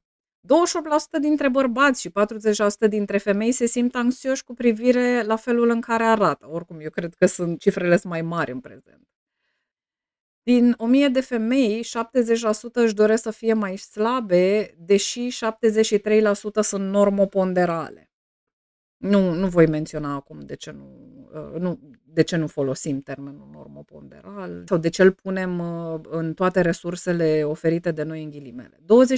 23% dintre femei și 9% dintre bărbați își verifică conform uh, uh, frecvent corpul. Uh, și asta se referă la uh, chestia asta de body checking, când stăm în oglindă, da, uh, acum, ne, ne, ne întoarcem din toate părțile, uh, sau uh, când, când ne pipăim corpul ca să vedem, mm, mi se simt coastele și așa mai departe. Și acesta este un comportament nesănătos pentru imaginea noastră corporală. Tocmai că o face toată, o, face, o facem, o, fa, o facem. O facem și... Da, doar că cred că aici se, se referă la frecvent. Probabil că unii oameni o fac, uh, uh, sunt oameni care nu fac asta niciodată, unii care fac foarte rar, unii care o fac des și alții probabil că au cuantificat cumva răspunsurile care se dădeau. Da. Și da, nu toată lumea se verifică frecvent. 85% dintre studenții de gen masculin, într-un studiu din Franța, sunt nemulțumiți de musculatura lor. Da, fiindcă patriarhatul și standardele de frumusețe rănesc pe toată lumea, chiar și pe cele mai privilegiate persoane din punct de vedere al genului, a.k.a. bărbații cis-het. Și uh, am mai vorbit, cred că, despre asta. Unele dintre cele mai punctele de presiune pentru imaginea corporală a bărbaților sunt mărimea penisului, înălțimea și musculatura. Și există inclusiv ceea ce se numește tulburare dismorfică corporală, tocmai acum am uitat cum se care e axată pe musculatură și care e specifică la, la bărbați. 11% dintre bărbați și 15% dintre femei experimentează gânduri suicidare din cauza îngrijorărilor legate de aspectul lor fizic. 11 și 15% it's a lot, având în vedere gravitatea subiectului. 7% dintre adulți au editat poze pentru a-și schimba forma feței sau a corpului. Măi, da, asta cu filtrele, știi, eu mă întreb, și ce mă întreb la asta cu filtrele? Oare Adică oamenii care folosesc filtre cred că noi restul nu ne dăm seama că ei folosesc un filtru sau Cred că își dau seama, dar e, e, uh, apropo de rușine, nu? Rușinea de a arăta în modul în care arăt is like above the fact that they're doing it. It's more, it's more important decât faptul că o fac, cred eu. Mhm, mhm. Adică, da. Da, sunt curioasă despre chestia asta, fiindcă este ceva ce eu nu am făcut. Că suntem Și prea da, mi este greu să asta. Asta zic, dar nu, nu, nu, nu, nu pot să înțeleg și mi-ar plăcea să, să înțeleg de la, de la oameni lucrul ăsta. Ah, ok. Pentru Da, că nu știu, nu... asta e interpretarea mea. Da, habar n-am și uh, are sens, are sens ceea ce spui tu că uh, da, mă interesează mai puțin că vă dați seama că folosesc un filtru uh, decât să-mi vedeți, I don't know, ceea ce cred eu că sunt imperfecțiunile de pe fața mea. Mhm. Hai să vedem ce zice caption-ul de la postarea asta. Zice așa, uh, vârsta adultă implică începerea inevitabilă a degradării corpului, uh, iar la această vârstă mulți dintre oameni devin și părinți. Uh, ceea ce, mai ales pentru femei, presupune trecerea prin sarcină Traumă. și aici vorbim de o modificare a corpurilor noastre pe care uh, societatea ne spune cumva că ar fi reversibilă. Știi? Cum că, Da, că, că tu ar da. trebui să, să revii la cum Revii arătai înainte. primele. Exact, exact, exact. Yeah, that's fucking mind-boggling.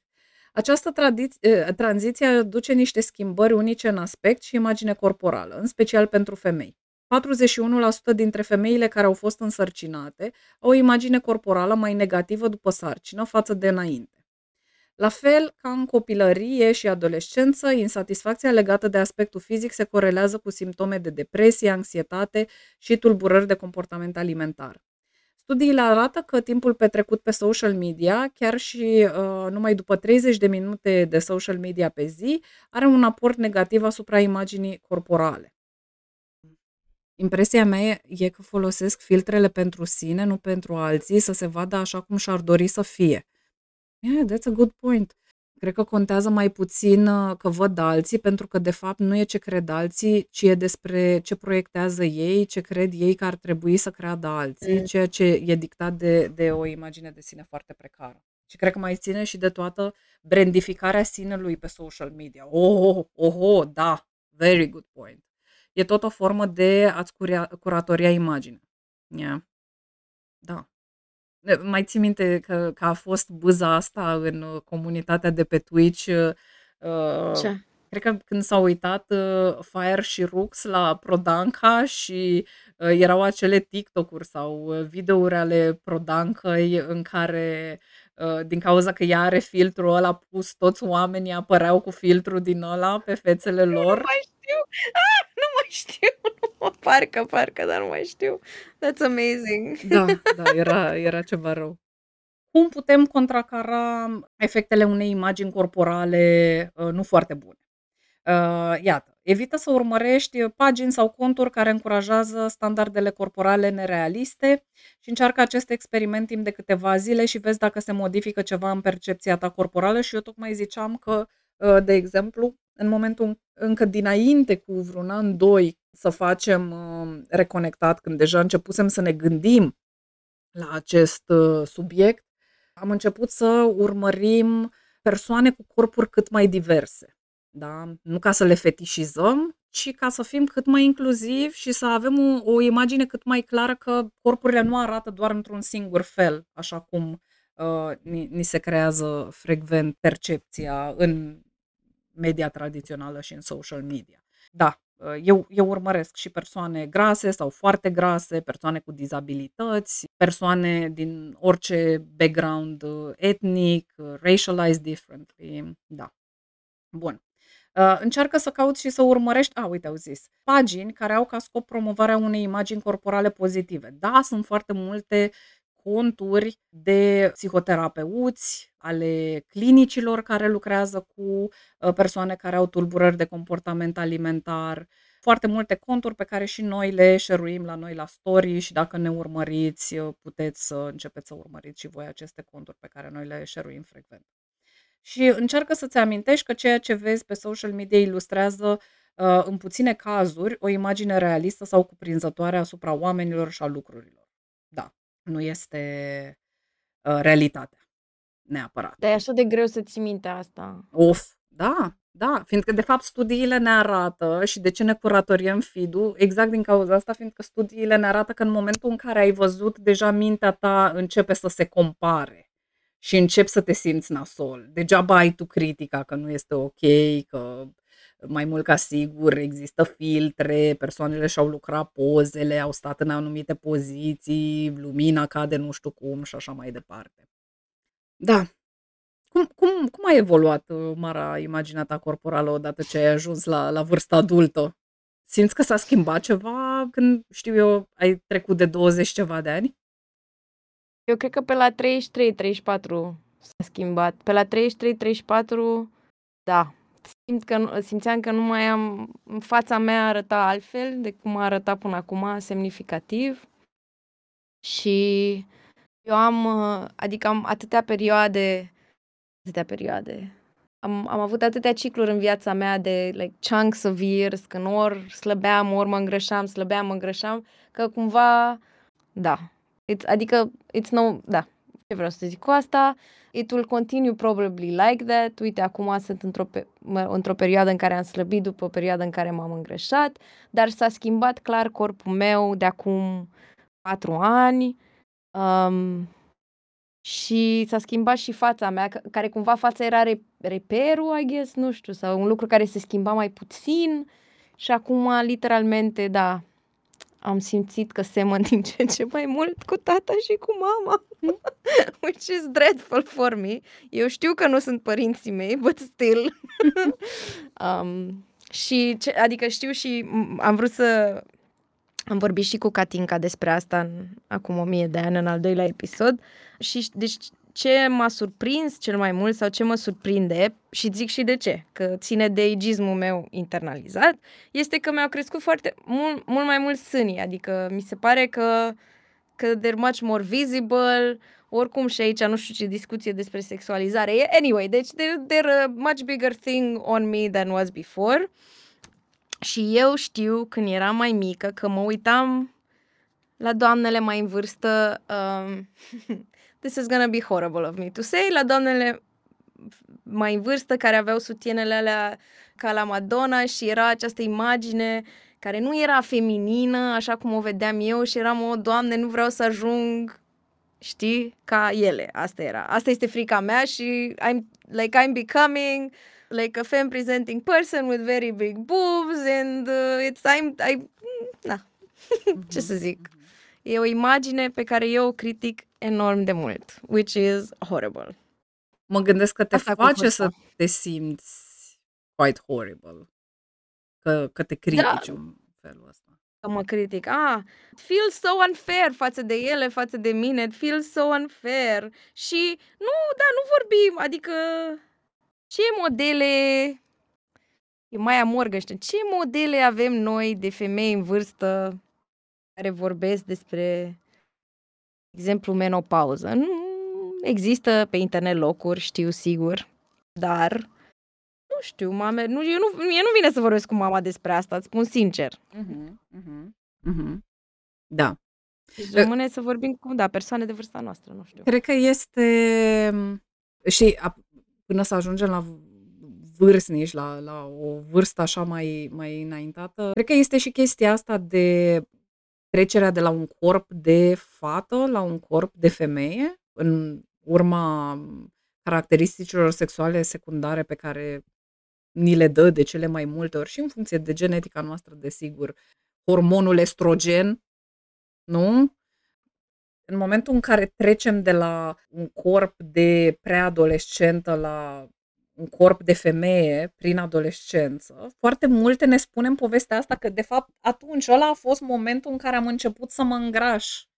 Dar de fapt realitatea uh-huh. nu este că te îngrășai și din nou am mai spus asta de o mie de ori și în podcasturi și pe stream și ci, ci stratul adipos, stratul de grăsime de pe corpul tău a început să se depună în locuri unde se depune de obicei pentru femei, la persoanele de sex feminin. Și atunci să, să înțelegem că este o schimbare naturală a corpului nostru și nu se vorbește deloc despre aceste schimbări naturale, da, care au legătură cu înaintarea prin vârstă, dar apoi, odată ajungi la vârsta adultă, mult mai mulți dintre noi putem să trecem și prin alte evenimente, cum ar fi sarcina și nașterea, cum ar fi intervenții chirurgicale, cum ar fi accidente boală. care pot, da. boală, lucruri care pot să aibă urmări asupra corpurilor noastre, care nu sunt normalizate absolut nicăieri. În foarte puține locuri vedem reprezentare pentru persoanele care suferă de anumite dizabilități vizibile. Da? Știu la un moment dat, uh, lucrând cu o persoană care suferise niște arsuri masive pe, pe corpul său în urma unui accident, mi-a dat acest cont de, de Instagram unde se postează corpuri care au trecut prin, prin chestia asta, tocmai pentru a normaliza și pentru persoanele cu arsuri că corpurile lor sunt demne, că corpurile lor sunt suficient de bune. Știi? Și, și de asemenea și astăzi am avut un moment din ăsta, da, asta nu este o chestie care ține de înaintare și de trecerea prin viață, dar când îți povesteam acum mi-am amintit, au venit uh, niște oameni uh, să descarce dintr-un camion la casa de lângă noi și eu eram în curte și am văzut că uh, unul dintre domnii respectivi uh, avea acea malformație congenitală din, din nefericire, nu, mai, nu, nu mi-amintesc cum se numește, în care mâna, membrul superior, este mai mic și are anumite uh-huh. malformații. Știi? Și inclusiv asta m-a făcut să mă gândesc, știi, cât de nenormalizate sunt pentru noi lucrurile astea, ba mai mult, cum in the culture, în pop culture, ele sunt arătate ca ceva rău. De exemplu, era, nu mai știu, în ce film din ăsta de comedie, un domn care avea, care era personajul negativ și avea un, un membru superior de, de felul ăsta, știi? Și este atât de fapt este atât de fapt Inclusiv uh, chestia asta, știi, ce am vorbit în episodul anterior, Mara, și anume că Uh, intervine toată povestea legată de dezirabilitate, că felul în care, exact, exact, Faraoana, being ugly used to be legal. Erau legi în Statele Unite pe la 1800 târziu, care spuneau că persoanele care sunt inestetice, care au arsuri, care au diverse dizabilități, nu au voie să apară în public, că vor fi amendate. Da?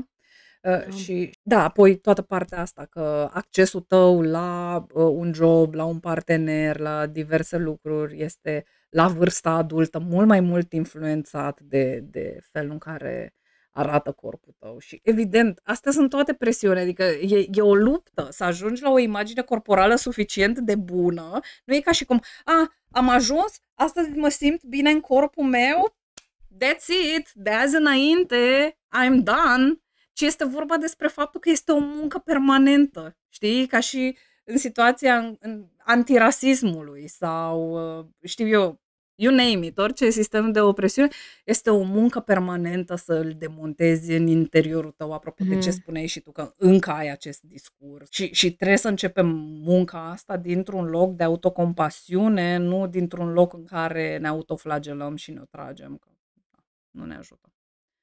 Da. Da. Uite. Apropo de ce zice, da, faraoana cu micșorarea. Da, da și, da și eu, da, ia, și eu m-am gândit la asta, știu o grămadă de persoane, da. E, adică it's all, it's all valid, da. Uh-huh, uh-huh. Am ajuns la cupă K și sunt uh, 10.000% convinsă că imediat cum ajung în, în Spania mă pun da. pe lista de așteptare pentru micșorare. Toată viața am suferit din cauza asta. Am avut infecții sub sân, dureri de spate, fiecare tricou devine automat unul cu decolteu și nici nu, nu-mi plac mm-hmm. mari și ok. Nu trebuie să fie igism sau alt ism, pur și simplu. Uh, mm-hmm. Da, nu, asta este o chestie absolut validă, mai ales că uh, știu de la prietene de ale mele care au sân mari și foarte mari că le doare spatele. Și e o intervenție care ar trebui făcută în mod gratuit, cea de miș- micșorare a stânilor, nu din punct de vedere doar estetic, ci și pentru că e greu să car după tine doi sâni mari, voluminoși și, și grei, nu? Mm-hmm. Da, da. Da, în același timp, știi, apropo de chestia asta, eu mi-amintesc cum totdeauna îmi doream să am sân mai mari și maica mea îmi zicea, este o binecuvântare că nu avem sânii mari. Este bine. Las că o să-ți amintești tu când îți ziceam asta, când o să fii mai Iată! mare. Da, iată, iată, iată. Și she was fucking right. Mergem la statisticile despre vârstnici? Da, nu mai țin minte deloc ce... Chiar sunt curioasă. Ce știm despre imaginea corporală a vârstnicilor? Bun, hai să vedem. Bun. Studiile demonstrează că imaginea corporală continuă să ne afecteze sănătatea mentală și pe măsură ce înaintăm în vârstă. Deci nu ne trece. Nu ne trece. Totodată însă, de cele mai multe ori, accentul cade pe funcționalitatea corpului mai degrabă decât pe aspectul său, pe măsură ce înaintăm în vârstă. True, true that, true that. Dar asta doar din cauza că încep să doară chestii sau să nu mai funcționeze, știi? Uh, și, și de asemenea, asta vine cu propria ei rușine, cred. Știi, când te doare ceva, când nu mai merge ceva așa cum erai obișnuită să meargă, Ă, fiindcă trăim în această paradigmă healthistă în care noi suntem da. răspunzători de sănătatea noastră. Da. Bun. Mai mult de 60% dintre femeile cu vârste cuprinse între 60 și 70 de ani și aproximativ 80% dintre femeile de peste 54 de ani nu sunt mulțumite de corpurile lor. Deci, ă, vezi, pe măsură ce înaintezi în vârstă, totuși procentul scade de la 80 la 60. Which is good, I da. guess. Unul din cinci adulți de peste 55 de ani resimtă anxietate, adică 20% dintre ei, sau depresie, 23%, din cauza imaginii corporale. Și aici, iată și da. uh, sursele. Hai să vedem ce au scris fetele și în caption, colegele noastre. Înaintarea în vârstă este un proces adesea nevoios, cu multe pierderi și dificultăți care uh, conduc la afectarea stimei de sine și o calitate generală a vieții mai scăzută. De ce? Pentru că trăim într-o societate care, care nu creează uh, facilități pentru aceste uh-huh. situații. Distorsiunile imaginii corporale trezesc sentimente de neputință și alături de dificultatea acceptării procesului de îmbătrânire, afectează semnificativ starea de bine în această perioadă a vieții. În plus, pentru femei, această perioadă este marcată și de efectele menopauzei, care aduc o serie de modificări uh, suplimentare ale imaginii corporale. La fel ca și copiii, adolescenții și tinerii adulți și vârstnicii își compară adesea corpul cu cel ideal. În cele mai multe culturi, acest ideal este asociat cu tinerețea și având în vedere că vârstnicii nu sunt reprezentați corect proporțional în media, pot să apară adesea probleme de imagine corporală și din această cauză.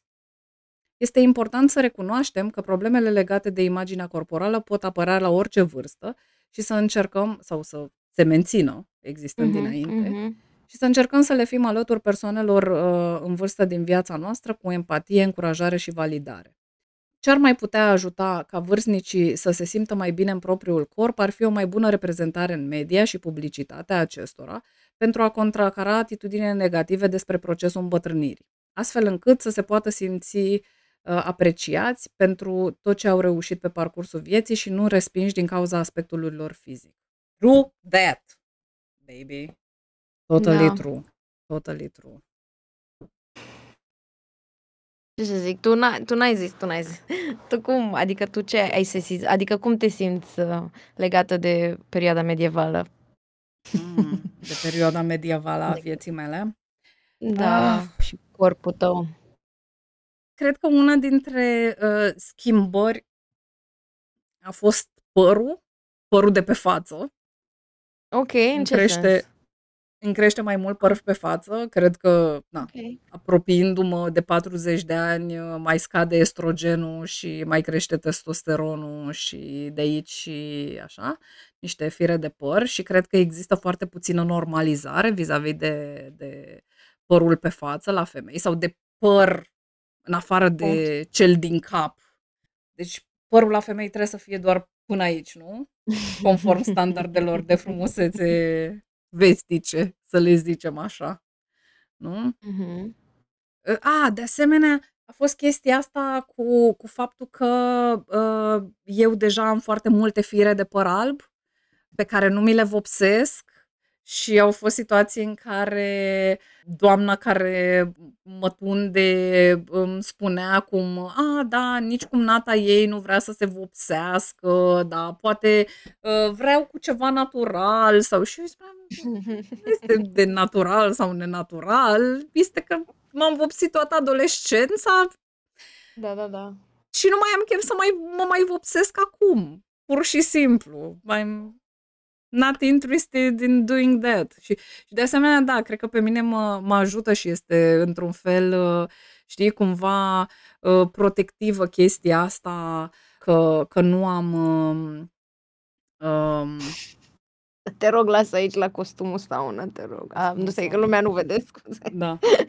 Am vorbit mai devreme despre, da, acesta este costumul saună pe care noi ni l-am amintit mai devreme din copilăria noastră că îi se făcea reclamă la te- teleshopping. Îmi doream foarte tare acest costum, dar fiindcă părinții mei nu mi l-au luat, uh, m-am împachetat în folie alimentară, ca tot omul, ce să fac. Și odată am încercat să și alerg împachetată în folie de plastic să alerg prin parc.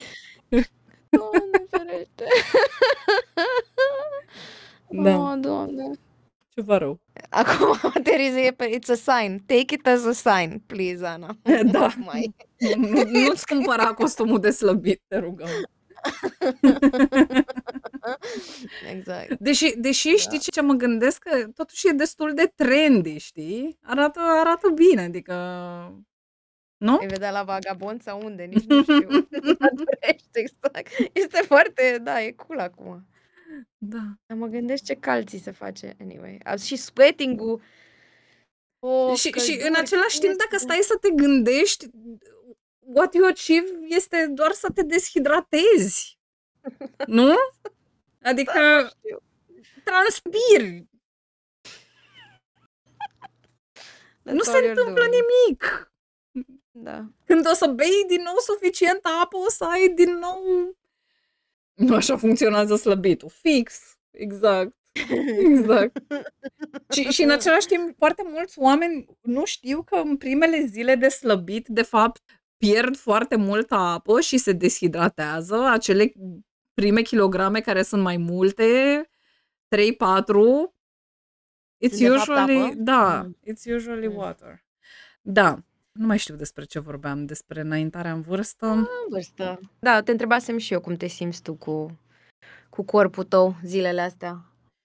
Clar, sunt niște chestii legate de funcționalitate care se schimbă. Mm-hmm. Uh, Să dai și un, ex- un pe care exemplu? Da. a, clar, de exemplu, faptul că de câteva luni au început să mă doară genunchii în, în anumite momente, nu tot timpul și eu n-aveam, n-am avut problema asta. Sau faptul că nu mai pot să fac uh, chestii din astea, să, să nu dorm uh, două, trei zile, Wow. cum făceam De asta înainte. se adă spart, da. Da, da, da. Să mi-o ard pe party, știi? Sau inclusiv faptul că m, nu mă mai interesează atât de mult, știi? Încât Aici nu știu să... ce să zic, nu pot relaționa cu, cu ce. Cred că ține de persoană. I guess maybe, de, I don't know. Da. Da, De nu... diferite supracompensări. Da, I mean, cred că la mine e- are legătură și cu faptul că am făcut tot ce-mi doream să fac când mi-am dorit Am să fac înțeles. lucrurile respective. Dar, uh, da, astea, astea sunt chestiile pe care le simt. Chestia asta cu părul, I don't know, Mhm. nu-mi dau seama ce, ce schimbări mai sunt La față așa. simți că te-ai Oh, schimbat? da, mulțumesc că mi-ai amintit de asta. Deci fii atentă la față, fiindcă lucrez foarte mult online de când cu pandemia încoace. Mă văd foarte mult în toate zoom-urile, în toate... Măi, și am unele zile în care efectiv arăt ca bunica meu. Deci mi se pare că mă uit la bunica meu. Sunt bunica meu. Noroc că îl iubesc foarte mult pe bunica meu și e o persoană care, na, îmi este foarte dragă și am avut o relație foarte bună cu bunicul meu. Dar în același timp este horror, fiindcă nu, nu se încadrează Da. în standardele de frumusețe, știi? Și e... Îmi amintesc că am avut anul trecut o zi sau două, me- am, am fost la un curs online, care cred că tot așa, se ținea pe Zoom sau ceva. Și a ținut 3-4 zile. Mamă, în primele două zile, I had horrible body dysmorphia, fiindcă mă vedeam și nu, efectiv, nu, nu, mă, nu mă suportam. Nu mă suportam. Am foarte rar astfel de momente, cred că sunt foarte privilegiată din punctul ăsta de vedere, Mhm. dar da, știi, mi se întâmplă, știi exact ce ai spus și tu, că ți se pare că semeni cu taică tu din ce în ce mai mult și da, mi se pare că semăn din ce în ce mai mult cu maica mea, cu bunica meu, știi, și că, că am uh, Mhm. șanțurile astea de expresie de aici care sunt foarte pronunțate și că am, uh, că am gușă. Și chestia asta, de exemplu, cu gușa a fost pe tot parcursul vieții mele, dar mai ales în ultimii ani, un motiv de stres pentru mine. Uh, Ce Mhm. m-a ajutat a fost, fiindcă urmărim toate conturile astea despre care am vorbit, când cineva, nu mai știu cine din păcate, a postat despre chestia asta, despre gușa sa și despre cum nu-i place, și, dar cred că a postat în, uh, într-un context din asta în sensul în care totuși îi amintește de toate persoanele din familia sa. Nu, nu, Marius Simen. nu, nu, nu, o, o persoană din uh, The Body Liberation Movement. Dacă nu chiar The Fat Sex Therapist, de care, pe care știu că Sigur. știi și tu, Oana, Mhm. uh, îi știi și tu, uh, I hope I'm not misgendering them. Și-a, și-a făcut postarea asta, nu mai știu sigur dacă de la persoana asta sau de la altcineva, în care a zis, în același timp, gușa asta o au toți oamenii din familia mea. Băi, și pentru mine, da, a însemnat foarte mult chestia asta, știi că ah, oamenii ăștia pe care îi iubesc și la care țin și la care eu nu m-am gândit niciodată că îi iubesc mai puțin din cauza că au gușă sau că sunt grași sau că sunt, știi? Și a fost așa, yeah, a moment of acceptance. A moment. Nu, nu pot să zic că în fiecare Mhm. poză cu mine la care mă uit sunt like, oh, what the fuck, what the fuck. Și apoi e chestia asta foarte interesantă și sunt curioasă care e experiența ta cu asta despre care este experiența noastră atunci când ne uităm la poze mai vechi cu noi. Care e experiența ta când te uiți la poze mai vechi cu tine? Depinde din ce perioadă sau depinde... Eu mă uit, am realizat că mă uit destul de des la poze vechi cu mine. Deci, cumva, nu mă surprinde atât de tare, dar am atâtea perioade foarte clare, perioada când eram slabă, perioada când eram grasă. Na, nu știu, așa le separ. Adică, în mintea mea, nu e perioada cu păr scurt, păr lung, e perioada slabă, grasă, slabă, grasă. And that's mostly how I... Mhm.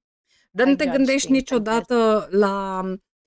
Astăzi m-am uitat la un album pe care mi l-au uh, făcut prietenele mele acum câțiva ani, în 2018, cu poze din din liceu și până în prezent. Uh, și am avut din nou experiența asta, pe care am mai avut-o și în alte situații, în care, știi, mă uitam la mine în aceste poze și mă gândeam, wow, în momentele alea nu-mi plăcea deloc de mine în aceste poze. Mă judecam atât de aspru în aceste poze. Și acum mă uit la mine în aceste poze și nu înțeleg ce aveam cu mine. Sau, da. sau astăzi am avut experiența, astăzi am avut gândul de fucking eu pe atunci mă vedeam mult mai grasă decât eram de fapt. Adică mie mi se părea că da. sunt de patru ori cât oamenii ceilalți din poze de, de, da. de lângă mine. Și da, exact chestia asta. Da. A, eram slabă și de fapt nu știam. Efectiv. Da, da, efectiv. Da, și, da. și ce vreau să vă zic este că într-o zi mai încolo o să vă uitați la voi din prezent pe care astăzi vă, vă, vă rușinați și o să ziceți, damn, I was so young. I was so pretty. No. I had the whole life in front of me. And I was wasting my time obsessing about how ugly or fat I was, you know? I mean, pentru mine, da, cumva asta, asta începe să fie o lecție pentru mine, cea din viitor. Știi? De... Ok, nu, nu, nu lăsa că astea să, să, să, să strice experiența prin viață. Știi, în același timp îmi dau seama că este o chestie la care ajungi după ani de zile de viață. Știi, adică... Ani de zile și oricum e, da, și în momente, adică ai momente, momente, adică nu, da, nu știu, nu, nu cred că se poate rezolva, adică nu știu. Exact și, că, exact, și că sunt momente și momente, adică chiar și cu toate gândurile astea, chiar și cu tot ce îți poți spune ca să reframe the in your head, știi, tot, tot te duci în zonele alea rele. Mm. Oana a zis că foarte interesantă perspectivă pentru că eu încerc să semăn și mai mult cu maica mea și de asta am început să iau în considerare operații estetice. Da. The fact that there's option is amazing. The fact că eu pot să mă tatuez ca să nu semăn cu niciunul din părinții mei. și da, că pot și, și, și în același timp, cum să zic, nici eu nu am o imagine idealizată despre mama mea. E drept, mhm. e o persoană care este în viața mea, cu care am o relație suficient de bună ca doi adulți, true that, și îmi dau seama că nu este o experiență universală și nu este experiența tuturor oamenilor. În același timp, cred că merită să ne gândim inclusiv la chestia asta. I mean, nu am o relație proastă cu maica mea sau n-am avut o relație proastă cu maica mea din cauza că maica mea arăta într-un fel, ci din cauza că se comporta într-un fel. Știi? Dar da, este, este șocant chestia asta, mai ales că tu asociezi acei oameni cu bătrânețea. Adică îi, îi asociez pe bunicii mei cu bătrânețea. Eu au fost bătrân de când m-am născut. Eu nu mai am văzut bunicii tine. Și mai aveam experiența asta când eram mică, apropo de uita la poze, Mara, de mm. mă uitam la poze cu bunicii mei și eu și sora mea și eram, iu, cine sunt oamenii ăștia? Uh! Da, deci nu suportam să vedem poze cu ei de când erau tineri. Era foarte... Oh my god! Da. da. Poze cu tata în short shorts în anii 70 pe munte. Mm-hmm. Mm-hmm. no. Adică it's wild to see them, da. See them young and in love, basically, da. Da, ce ați mai zis? Mereu mă gândesc că eram slabă și nu știam, da, și după aia mă, mă frustrez că îmi păsa și că mă afecta și că, da. Și eu pățesc să mă întreb ce naiba aveam de mă vedeam așa distorsionată, da. Aveam sânii foarte mari și părea uh, bigger versus my friends și mă enerva maxim, da, păream. După drama horror cu gast- uh, gastric sleeve am slăbit 60 de kilograme și tot ziceam că sunt grasă. Efectiv, e oribil Acum am reîngrășat, dar I swear că I love myself more thanks to therapy. Da, go to therapy. Uh, și dacă nu puteți merge la therapy, iată o carte suficient de bună, se numește Consilier de imagine corporală, scrisă de Thomas Cash, e scoasă la editura OL la noi. Și apropo de chestia asta, vreau să citesc o chestie interesantă. Uh, în cadrul a două studii, unul din 2004, unul din 90, din 1990, am comparat imaginile corporale actuale a trei grupuri. Femei cu greutate medie, asta e termenul pe care îl folosesc ei, care nu au fost niciodată supraponderale, ghilimele de rigoare, uh-huh. femei cu greutate medie care au fost supraponderale și femei supraponderale la, mod- la momentul studiului. Am descoperit un aspect foarte interesant pe care l-am denumit grăsimea fantomă. În multe privințe, grupurile de femei foste și actuale supraponderale au imagini corporale comparabile, în câteva privințe, dar nu în toate.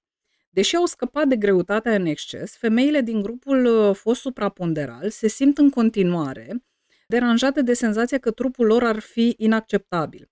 Cumva se simt în continuare grase, deși, să zicem, în mod obiectiv nu mai sunt. La un moment dat, vedeau în corpul lor inamicul și este greu să îți uiți și să îți ierți dușmanii. Yeah. Oh, wow, ce well put. Da.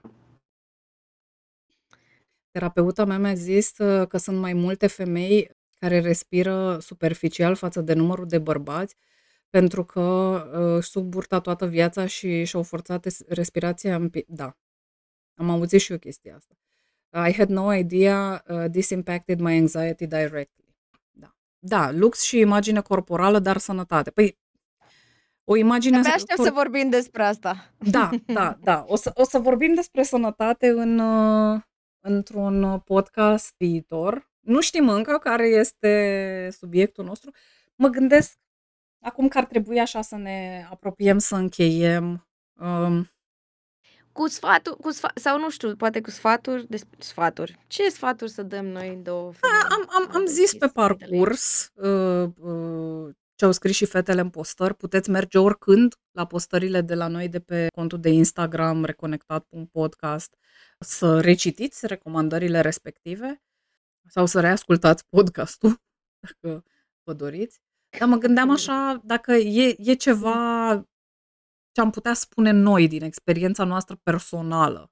Nu că, nu că asta ar fi suprapozabilă peste experiența tuturor, ci, nu știu, ceva ce uh, a avut sens pentru noi, ceva ce... Da, aș putea să spun, desigur, too, too much too much information, dar iată pe internet că eu acum la terapie, apropo de terapie, lucrez pe self-love, which, apropo de toate dilemele astea și cu îmbătrânirea și cu corpul, se ajunge aici. Uh, asta. Deci, uh, e greu, e greu, e greu, nu știu ce să zic. Dar mi se pare că, adică chiar uh, it's something I'm working on. Și deci din experiența mea person- la felul în care eu am crescut și traumele mele duc la faptul că îmi pasă foarte mult de ce zic ceilalți, which is normal, we all, exact, we want to be seen, heard, validated, dar uneori e prea mult. mm-hmm. și partea asta de acceptance, a, ah, asta vreau să zic, că mie mi-e foarte, compasiune, nu cunoaștem, față de propria persoană, foarte greu foarte, foarte, foarte, foarte greu, da. Mm-hmm. Mi se pare, asta mi se pare un exercițiu incredibil de greu de făcut. Adică, mm-hmm. deci, nu să, știu, experiența mea e că e greu. Cu autocompasiune, exact. E, e, da. e greu fiindcă tot ce suntem învățați de la cele mai mici vârste, cel puțin generațiile noastre, a fost uh, în direcția opusă. Și, a, și apoi, ce mi-am dat seama că n-am menționat, apropo de imagine corporală, și poate n-am spus asta răspicat nicăieri pe parcursul uh, episodului ăsta este că cu cât identitatea ta se află la intersecția mai multor sisteme de opresiune, cu atât și imaginea ta corporală poate să fie mai afectată. Da? A fi femeie versus a fi bărbat, a fi o persoană non-albă versus a fi mm-hmm. o persoană albă, a fi o persoană uh, grasă Abilă. versus o persoană slabă. Despre asta am tot discutat. A fi o persoană abilă față de o persoană cu dizabilități. Sunt inclusiv clasa socială și uh, mai ales, uh, mai ales statutul material sunt lucruri care influențează foarte mult uh, Uh, imaginea noastră corporală și trebuie să ținem cont de asta și um, da, mai ales față de persoanele cu identități mai puțin uh, privilegiate decât noi. Um, da, iar așa ca ca niște remarci de de încheiere din partea mea, da, cred că ce am spus acum în ultima parte e e ceva ce ce m-a ajutat pe mine și, ă, de asemenea, da, apropo de privilegii, trebuie să recunosc că am acest privilegiu în care pur și simplu în mintea mea și în economia mea internă ca persoană și cred că vine cumva un pic și din creșterea pe care ne-a ne-a oferit-o în principal mama mea, dar părinții noștri. Desigur că a existat foarte mult body shaming, dar a Mhm. existat și chestia asta în care accentul nu s-a pus atât de mult pe cum arătăm. Ok, dincolo de body shaming și de discuțiile astea, astea nu erau discuțiile prevalente în casa noastră, ci Mhm. așteptările din Da, partea clar. noastră erau Da. legate de ce facem noi și cine suntem noi ca persoane. Și asta cred că a fost un factor pro protectiv, fiindcă asta pe mine m-a îndemnat permanent să, ă, nu investesc în imaginea mea corporală. La la modul că nu am investit foarte mult timp Mhm, și mhm. efort în direcția asta. Sunt sigură că tot am investit foarte mult față de deloc, dar, ă, da, simt cumva că e ceva ce ce m-a protejat, faptul că nu nu am această obsesie de de a mă uita toată ziua în oglindă. Nici nu evit oglinda. Da, sigur am momente când evit oglinda and this is not a good thing, dar da, asta mi-aș dori ca cumva să să ne vedem ca niște persoane întregi, nu doar ca pe niște carcase. Să ne amintim că suntem mai mult decât corpurile noastre, inclusiv când ne întâlnim cu alți oameni, să nu mai facem remarci despre corpuri, să ne oprim cu remarcile despre corpuri, să-i întrebăm: "Ce ai mai făcut? Cum te mai simți? Cum ești? How's your f life?" Mhm. Bun. Și cu asta cred că putem încheia episodul de astăzi. Mai rămânem Așa, să da. mai, uh, interacționăm un pic cu chat-ul dacă oamenii mai Da. vor să ne scrie, dar, uh, oficial episodul 2, uh, se încheie aici. Nu? Trebuie să zicem ceva? Da. Urmăriți-ne pe internet. Pupici! Mulțumim internet. Pa, bye!